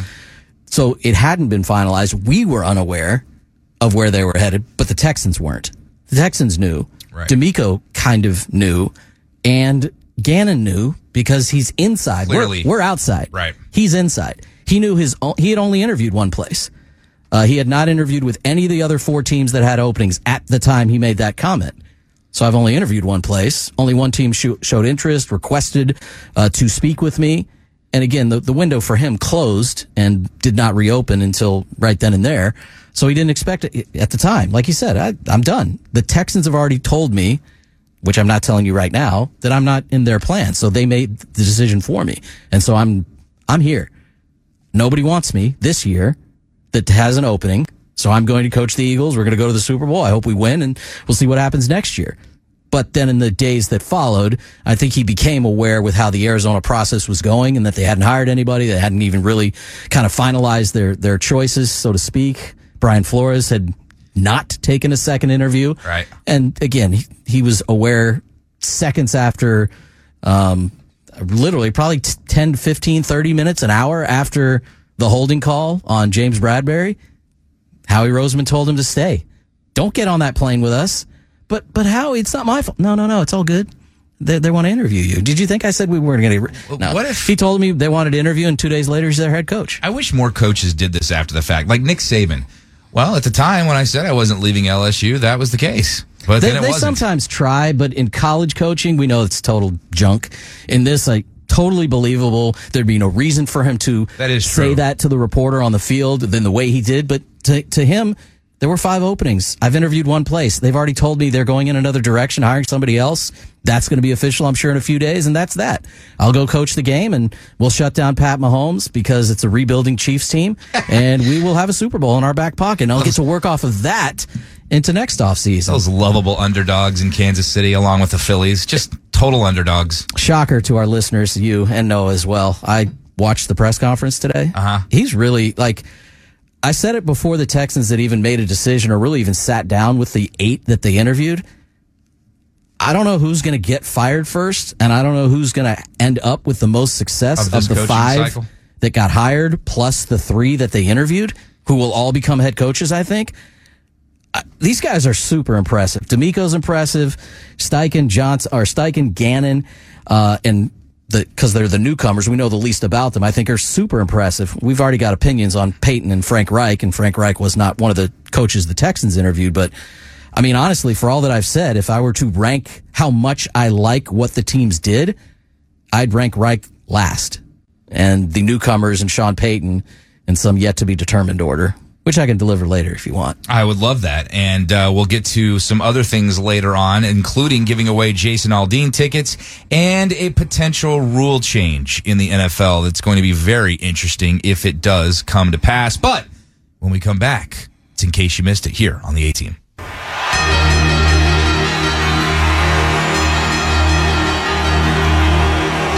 Time for in case you missed it. Let's see how Noah does today. Probably the same as every other day. Uh, starting from off, the looks of it, I'm, I'm I'm already ready to pounce. Okay, you're- You're fired up. Yeah, I am. All right, starting off with your boy here, uh, Cole Hamels signed a minor league deal with the hometown San Diego Padres. At San Diego. I don't blame him, but I don't expect anything. I'm going to go over under 10 major league innings this year. What would you like? I'll take the under. Under. I'll go over just to be different. I like it. Next. Uh, the rest of the news is going to be NBA related. Uh, Tari Eason will be replacing Jalen Green in the Rising Stars game. Suffered an injury last night. Rocket for a did, rocket. Did I properly describe myself earlier today? When I self glossed myself as kind of a jerk? Yes. I'm still here. According to the release, uh, Tari Eason will replace Detroit Pistons center Jalen Duren on Team Joakim in the 2023 Jordan Rising Stars, while Ayo Dosunmu will replace Rockets guard Jalen Green on Team Deron. So essentially, what he's saying, Noah, is suck it, you're wrong. Eason is a rising star. Jalen Green, who injured his hamstring, excuse me, groin last night, is not uh, going to participate in the Rising Stars game. Very obvious from last night. You exit in the second quarter, late in the second quarter of the game, two days before the Rising Stars game. He did not return to last night's game. They did not talk about the severity. He was expected he'd have an MRI Neither today. did the rest of the Rockets. They didn't return to last night's game either. Well, why would you? You're down 22 at the half and have no firepower. They never showed up, is why. They can't score. Like we talk about all these other problems that they have and kind of miss the biggest one. You're not going to beat anybody in this day and age. If you were here for the awesome first hour when I was also in attendance and being super nice, the teams in the NBA score too many points for the Rockets. It's not even that their defense is poor. They don't score. They weren't playing bad basketball to start last night's game, but the lead just kept getting bigger and bigger as they missed all their The, shots. the 2018 Rockets would absolutely boat race the rest of the NBA this season because of what you're talking about. Yeah, so Jalen Green did not return. I, I would expect this is, I mean, the timing of it is obviously quote unquote good and that they don't have another game until the 24th, but I, I 0.5% chance he's playing on the 24th. This is something you, no matter if it's mildest of mildest groin strains, you, you really don't want to be out there unless it's 105% ready. By the way, uh, before we go any further, and just to interrupt uh, Noah here, uh, Buster Olney, breaking news, still has a punchable face. He was just on TV, but no, this whole story should be focused on the somewhat upset Tari Eason that he wasn't originally named. He should be upset. I mentioned it last night during the post game. I said, well, the likelihood of Jalen Green playing in two days in Utah is about zero. I think Tari Eason is probably the, next the in line, and. Tari Eason approaches the NBA game and, and this team this season, if the Rockets had more of that, they would not be the worst team in the NBA. So keep this in mind. And I'm not saying he's awesome. There's only 21 NBA guys selected, now 23, for the Rising Stars game. Jalen Green, Tari Eason, Alperen Sengun, and Jabari Smith are four of those 23 representing the worst team in the NBA. Yeah. That They're rising stars. They're not stars. Doesn't equal. That does not match. This is like when They're Deshaun Watson put up all those numbers and they won four games. They're too good to be a 13 win team. All right, Noah, what else you got? Um, Kevin, our 60 year old Kevin Love and the Cleveland Cavaliers are finalizing a buyout. Kept him through Valentine's Day for the puns, and now are letting him go. What else? Uh, Celtics coach Joe Mazzulla is no longer an interim head coach. He has the tag removed. He's he officially replaces Ime Udoka. He has earned the crap out of that. No, best team in the NBA seems appropriate. But I mean, given what they went through this offseason, we always hear about this all the time. Uh, I don't know how they're going to recover. This is going to be a huge distraction. The Astros and the Celtics are like, so? If you're why? good, Yeah, you're why? good. What was the problem? What, what did they have to overcome? Same thing, both cases. The, Outside distractions. The person who sits on the Doug bench out is not here anymore. Guess who is still here? The But guys why- who bounce, throw, hit the ball. But well, but in one case, they're the reasons that guy isn't there. In right. the other case, yes. in one guy, case, the Astros did things that got their manager fired. In the other case, the players didn't encourage their current coach to cheat Not- on Nia Long. I assume, right? there's just no better way to say it. Uh, what else do you have for Hey, us? Hey, remember when Joe Mazzulla got hired and Malika Andrews brought up a, a battery case from 2009 when he was in college? Yeah, I do remember that. But Malika Andrews is insignificant in every way. She doesn't work for the Celtics. They felt it was okay to promote him to interim coach and now promote him to head coach. She's an idiot. Irrelevant. Uh, last thing on, in case you missed it, Joel Embiid is unsure about the All Star game, saying, "I haven't been. I healthy don't know when it is. in three. I don't know how to get there. He can't help himself. He's unsure in playing. in the Oh. All-Star game. It's, his, Oh. it's his health. See, it's his health. You see, He did look like he was really struggling a couple nights ago struggling. against uh, the Houston team. No, he didn't. Oh yeah, he didn't. You're right. He destroyed them, and No, so did this their is- former player. You got nine days off potentially. He's. I totally get that. That makes a ton of sense for him and for them. And by the way, and I thought this when Yao played in the game. I thought this when Dream played in the game. The NBA All Star game is just not sexy for centers. Especially, he's like a unicorn now. Right, he might have some fun because he would stay out of the three point line and knock down some shots, run with the team and get some throwdowns. for guards. yeah, you don't post up. They Yeah, don't throw you the ball in the post and you backing it in, backing it in, backing it in. worst All Star player ever from this standpoint, aesthetics and everything we're talking about. Tim Duncan. So, are you really saying that's all you have for in case you missed it today? That's it. Well, yeah, you, most of the time y'all elaborate a little more. Today you just flew through them. So it's No, our no, fault. There's more to come. I know you got more. What else? Uh, I can take it from here if you Uh, want. the Cardinals released Vance Joseph. Okay, He's That's- a front or a candidate to return to the Broncos or sign with the Eagles. He was their defensive coordinator last year. They obviously so Jonathan Gannon has made a very quick decision, although it seemed likely he was going to leave. Bird Gang. He was interviewed for their head coaching position, and normally that means you're not in the running to stay when you don't get the job. Bird Gang. Uh, but I did have one more that I'm really kind of shocked that you didn't mention. Currently, Bird Gang? There it is. killing it on the course right now. Tied for 77th through 12 at plus one. Eldrick, Tiger, Woods. Well, the reason he didn't put that on in case you missed it is because nobody cares anymore. Tiger Woods coming back to play a tournament. That's People care. incorrect, AC. I care. Yeah, and No. we even mentioned it earlier this no, week. no, no. Remember, Tiger said he was rusty, Let me and clarify. now he's proving it. Let me clarify. Nobody cares when he's at 77. If he's near the top, he's competing for the lead, then they care again. He's day one. He's competing to be asked to play on Saturday. Right. Currently, He's competing to make money. Uh, They're yeah, all thank competing God to he make needs money. it. Better go get some. No, Uh, on the other side of cut, things, you don't make money. AC. Uh, JJ Watt's good buddy Jon Rahm, six under, sixty-five, was in the lead much of the day.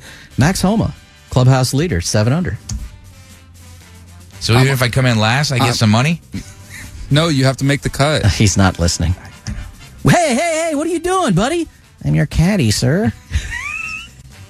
I'm your caddy, Mister Mister Madison. Mister, S- what, I called him Mr. Mister Madison. Gilmore. I called him Mister. Ma- you know why? Ah, because it's the same movie. They it was I, I don't know if it was TNT or one of the other millions of cable channels I wish I didn't subscribe to. They were all on in succession over the weekend. the same channel or in Just- different channels? Two different channels. One's on at one time, one's on the other, and then throughout the night they're on multiple more times. So I saw him punch Bob Barker. I saw him uh, kiss his teacher. I saw him hallucinate about a penguin. I saw him do all sorts of things that I got confused on because they were all on together at the same time. moment when Bob Barker throws his club down in disgust and says, "This guy sucks." I still can't believe in one of those two movies they had a principal who accidentally killed a guy by sitting on him because he used to be a wrestler. Well, sometimes that happens. That's why you got to have the Good, uh, good writing, good storyline, creative. Eric is pregnant. Great line from the film. We'll come back and set you up with some Jason Aldean tickets. Name that tune style. So we'll set that up for you and come back end of next segment, about 12 minutes from now, with your chance to go to Rodeo Houston and see Jason Aldean.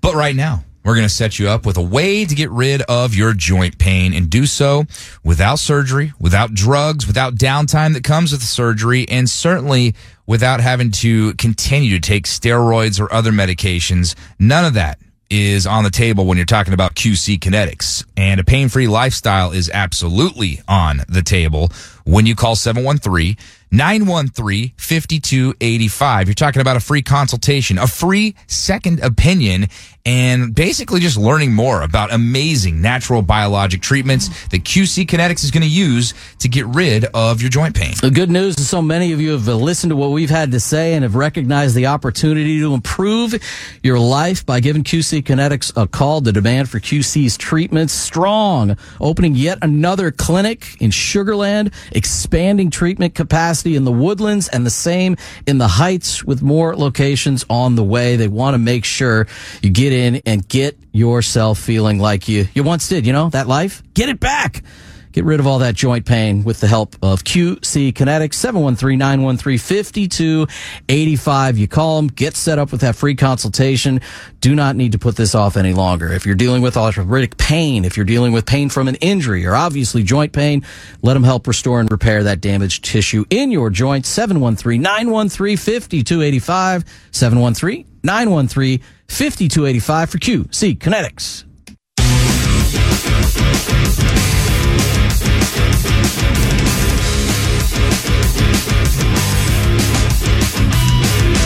Just a reminder, about eight minutes from now, if we hear from Kermit the Frog, 45 for your Pinstripe Yankees, joins us on the show. Uh, we will give you a chance to go see Jason Aldean and the rodeo festivities that precede his show at Rodeo Houston coming up on the 6th of March.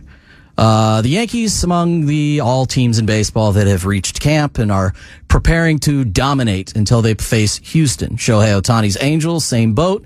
Corbin Burnes Brewers, ditto. Obviously, the Yankees are at the lead of that pack. The last American League team the Astros played, not the last American League team to beat the Astros. Whichever regular season game they lost to an AL team would be the answer to that question. Since nobody in the American League managed even a win against Houston last year in the postseason, Seattle and New York, who This are is the best you have to offer, American League? this is likely the best two teams for the upcoming season as well. See if the Guardians are in the mix or if anybody else, Blue Jays, Orioles, uh, Rays, the good teams in the East, if any of them are set to face the Astros in any kind of postseason situation. But we focus on Gerrit Cole. I tweeted about Gerrit Cole early this morning when I throwback Thursdayed my social media followers. My overloaded phone with pictures and videos that long should have been deleted were found earlier today. Was that your way of getting rid of them? Did you delete them all after that video was released? Absolutely not. Still there. 2018 trip to spring training right after the Astros had won the World Series and said, Hey, Gerrit, don't you come out, join the program, see if we can get another one. Uh, so I had some pics and videos of Gerrit and JV, Dallas and his beard, Lance McCullers, AJ, and a handful of others. Tweeted that out. Hit your TikTok with it at Adam J. Wexler on all fronts. But Gerrit Cole was actually throwing today and getting ready for the upcoming season. A series of questions were asked of him uh, today. He had some very, very entertaining answers, as usual. We like Gerrit Cole for his thoughtfulness. Oh, we Oh, yeah. talked to him last year before his last start of the year, his only that. start against the Astros. I was nice, as were most of the reporters. Joel Sherman was trying to tell them him how bad they sucked. He technically had a good angle on that line of questioning for the zero wins they had in the series, but it was rather uncomfortable. So to him talking today, do you like his answer to this question? Because I think the reporter didn't realize that he made it so easy for him. Uh, listen to the uh, question and answer from Gerrit uh, about their ability to win it all this upcoming season. Gary, you said the biggest goal is to win a world championship. Do you think this team is equipped to do so this year? Yeah. In what way? Well, uh, do you feel you've got all the components? yeah. I feel like, yeah, I believe in our team. Do you think you have enough to win the World Series this year? Yeah. In what way? I think we have enough to win. In the way that I answered the question that you asked. I mean, if he had said, "Do you think you'll win the World Series this year?" Now that opens up he, a whole other can of worms. he of asked him a question that the Gerrit delivered on the obvious answer. Yeah. Like they're one of the best teams in baseball. They have a ton of talent. They added a great pitcher, Yeah. and Arson is back. So yeah, I, I think we can. They they were only eight wins away last year from winning the World Series. When only the ALCS began. only eight wins away. Uh, so Yeah. again, Gerrit did nothing wrong with that. Kind of set him up for that question. Yeah. I had another question about uh, his uh, home run total. Mm-hmm. I can't wait to hear this so I can statistically bury him for it. But he was asked about how you want to get better from one year to the next. Do you look at this? Do you look at that? Uh, the number of home runs you allowed, and and here's what Gerrit said about that. I thought it was a really strong season. You try to evaluate, you know, what you can what you can do better, and um, sometimes there are things that are not quite as obvious as leading the league in home runs, but sometimes it's leading the league in home runs. So you got to be out there to pitch quite a bit if you're going to lead the league in home runs. So since the reporter presented that as a way Gerrit might want to improve this year, he commented on it. Yeah, yeah. Clearly, I look at that and I would like to give up fewer home runs. But yeah, you got to be out there quite a bit to give up that many home runs. So let's go to the numbers. He did pitch a lot this year. Let's be real. Yes. He pitched a ton of regular season innings for the Yankees. 200.2 innings. 200.2. Only one American League pitcher threw more than that. He got two more outs, 201.1 innings. He's an Astro, and he's awesome. His name's Framber. Mm-hmm. So you got to pitch a lot of innings to give up that many homers Clearly. per Gerrit. Right. Gerrit, in those 200.2 innings, gave up 33 bombs. In two thirds more innings, Framber gave up 11 bombs. So basically, Gerrit's full of crap. You know, the For only. Pete's sake. Who do you think was next closest in home runs allowed in the American League? Justin Verlander. No, man, he had a good year. Yeah. But he gave up a bunch of home runs, didn't he? Uh, I'll give you a hint. If you were this person, you would have gotten whiplash in game one of the Astros ALDS. Um, that'd be Justin Verlander. Robbie Ray. Well, Justin Verlander got whiplash too that game. I mean, he gave a bunch of hits and runs and a, and a homer. Uh, I think he That didn't makes get, you turn around a lot. Eh, Robbie Ray.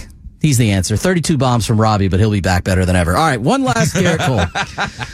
this was actually a good line. Probably use it all throughout the eternity.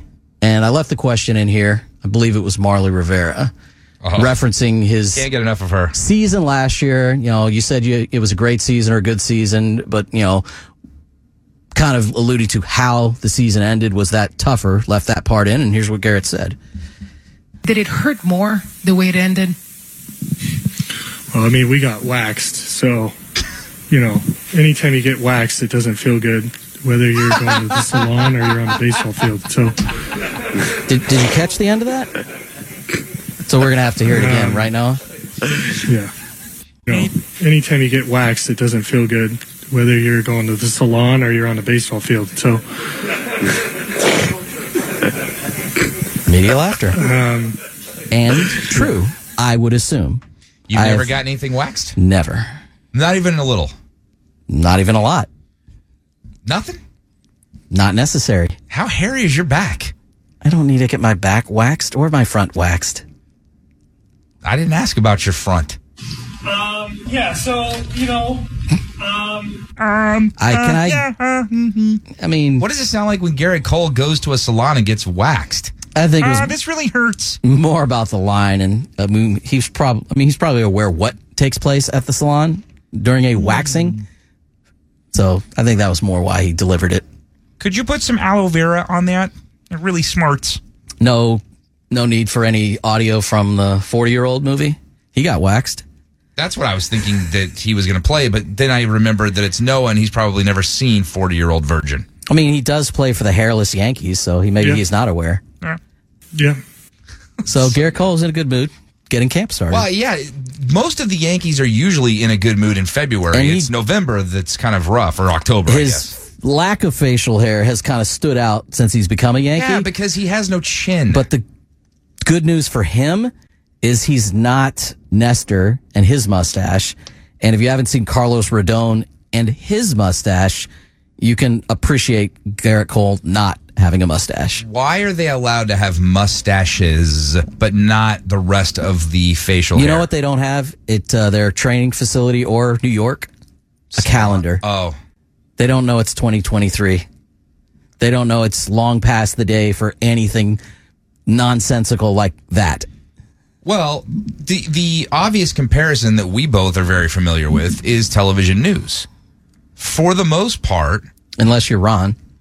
Well, that's different. The 70s are a completely different ball game for a number of things, especially you when it comes to have an absolutely breathtaking Heine. Yeah, I mustaches are out. I want to be friends with it. People don't have them. And when Well, they do, they're quite noticeable. I mean, they're so bad. They are stupid. Unless you're like Magnum PI.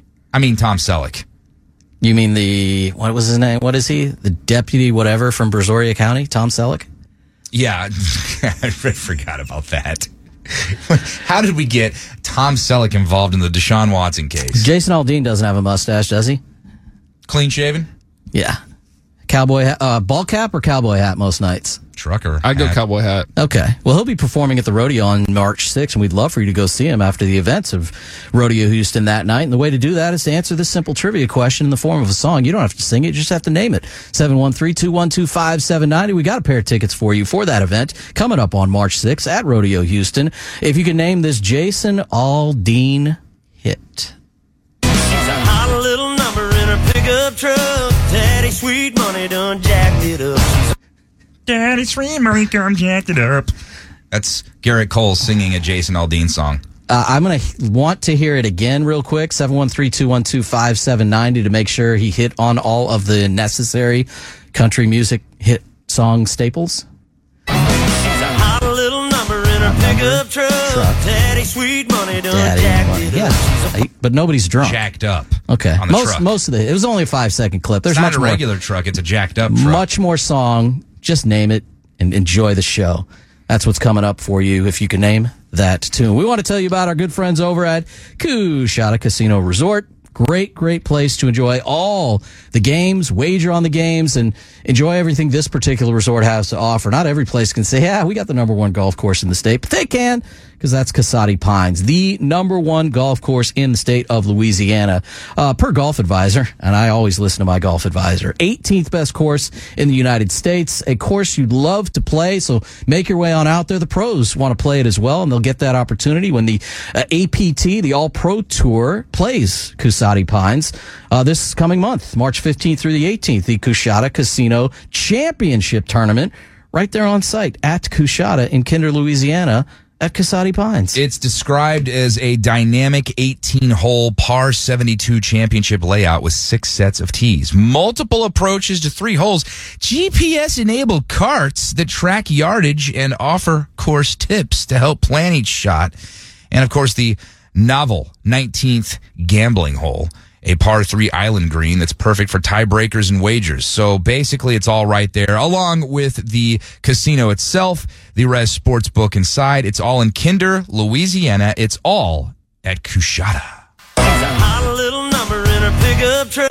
Daddy sweet money done jacked it up. It's like a mystery getting to the title of this Jason Aldean song. So listen to what he's saying. She's a raging Cajun. She's a hot little number. He's telling me a lot about her, but I can't figure out exactly what she is. I bet you he's going to tell me. Like he's leading me into this, right? Got it. I know what she is. Why stop there? Country Noah? music. I mean, I really don't. I, I, there, it's really good. It's Is it? rather predictable, Oh, but it is good. country music? The lyrics. Oh. So you're saying that all country songs are the same? I mean, yeah, I am, which is of course a foolish thing to do, but Wow. it's fun. It's fun to do. How offensive are you? Just stereotyping one segment of the population. I mean, they're not really a population. They're, they, Oh, yeah. that's what they're entertainers. Population of country singers. Is that what you, the box you check I guess. when you're doing It's the, box- census? What the are box you? You check. You are a country singer. You're just one of those country singers. They're all the same. Oh, we've been. I think it's good. I just kind of figured out where they were headed. What if you said uh, all rappers are the same? It's But their songs aren't necessarily leading you down that path. offensive, isn't it? Well, they don't sing the same. They don't. They're not getting don't you to that same place. I mean, some songs are more Unless they're melodies per- versus strict rhyming. I was having this conversation with Noah before the show because he was listening to what I considered old school rap. Because now it is old school rap if it came out in the late 90s. Pre any Lils? Yes. Okay. But very close because Lil Jon was on the way. Got it. With Usher. Um, and he was like, oh, I love, I love DMX. And I'm Strong. like, wow. You, you do know that his heyday was in the like the late 90s to early 2000s, correct? He's like, it doesn't matter. What was the exact uh, term you used? He slaps? I think that's what you said. Yeah, he slaps. He slaps? Yeah, that's what the kids say. Begging for one of these two idiots in here to say that's what the kids say. I thought it would be me. I don't even care at this point. Oh, that's a banger. It slaps. Is that Uh, it? Is that pretty which, much? All right. A little help, Noah. Which one is better to say for real, and which one is better to hear me say? That's a banger. Ah, slaps is definitely. Or that slaps. like I know for in real world and in real life, those are totally normal things for people to say that aren't me. Yes. Which one would you prefer to hear me say more often? Yeah, no, it's your it's your call here. I would go slaps personally. I will pick a moment. Oh, in, I have in no future doubt. programs where it fits and drop it on you. Slaps. It's going to have to be appropriate. I don't know if it'll be tomorrow's Jason Aldean song, but I guess it could be.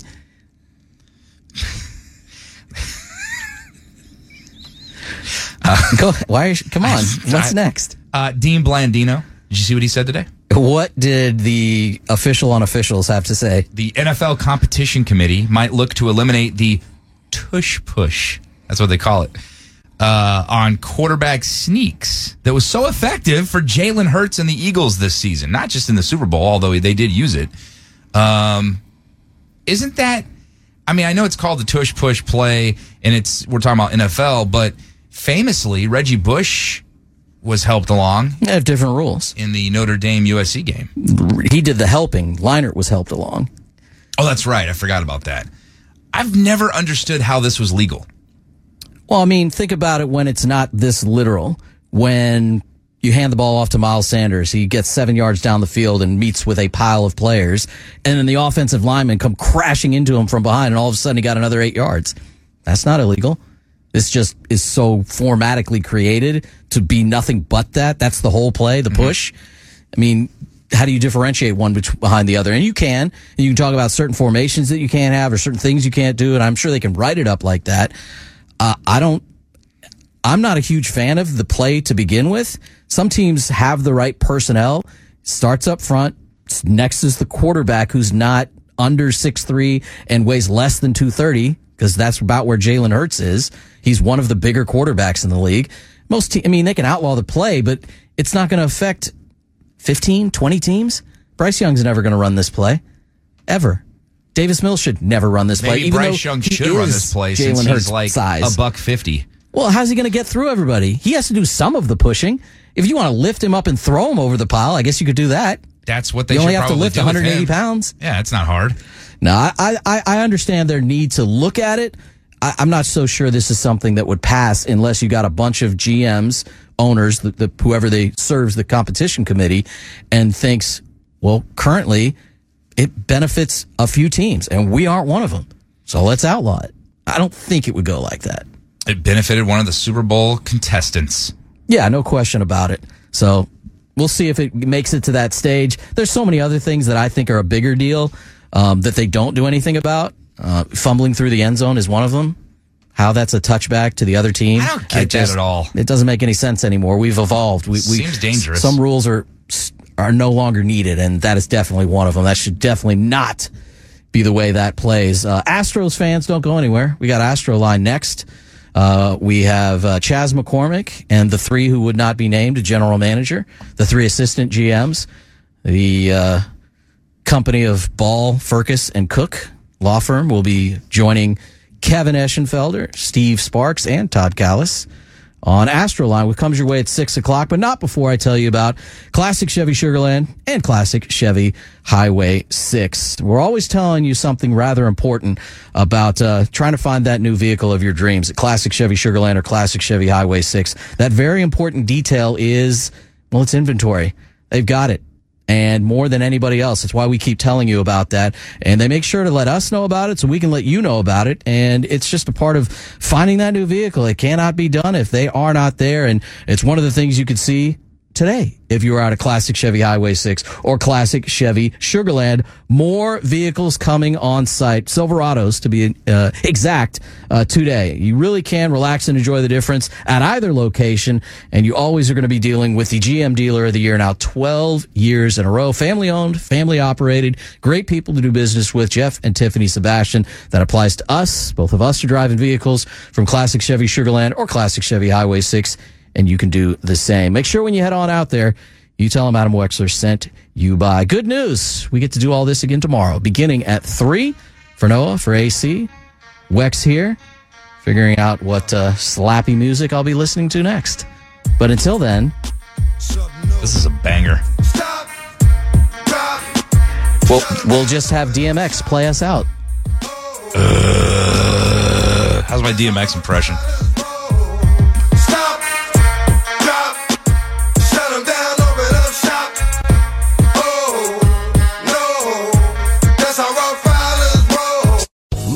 Casino asking people what's the weirdest place you've gotten lucky? Lucky? In line at the deli, I guess? Aha, in my dentist's office. More than once, actually. Do I have to say? Yes, you do. In the car before my kids' PTA meeting. Really? Yes. Excuse me, what's the weirdest place you've gotten lucky? I never win and tell. Well, there you have it. You can get lucky anywhere playing at LuckyLandSlots.com. Play for free right now. Are you feeling lucky? No purchase necessary. Void where prohibited by law. 18 plus. Terms and conditions apply. See website for details.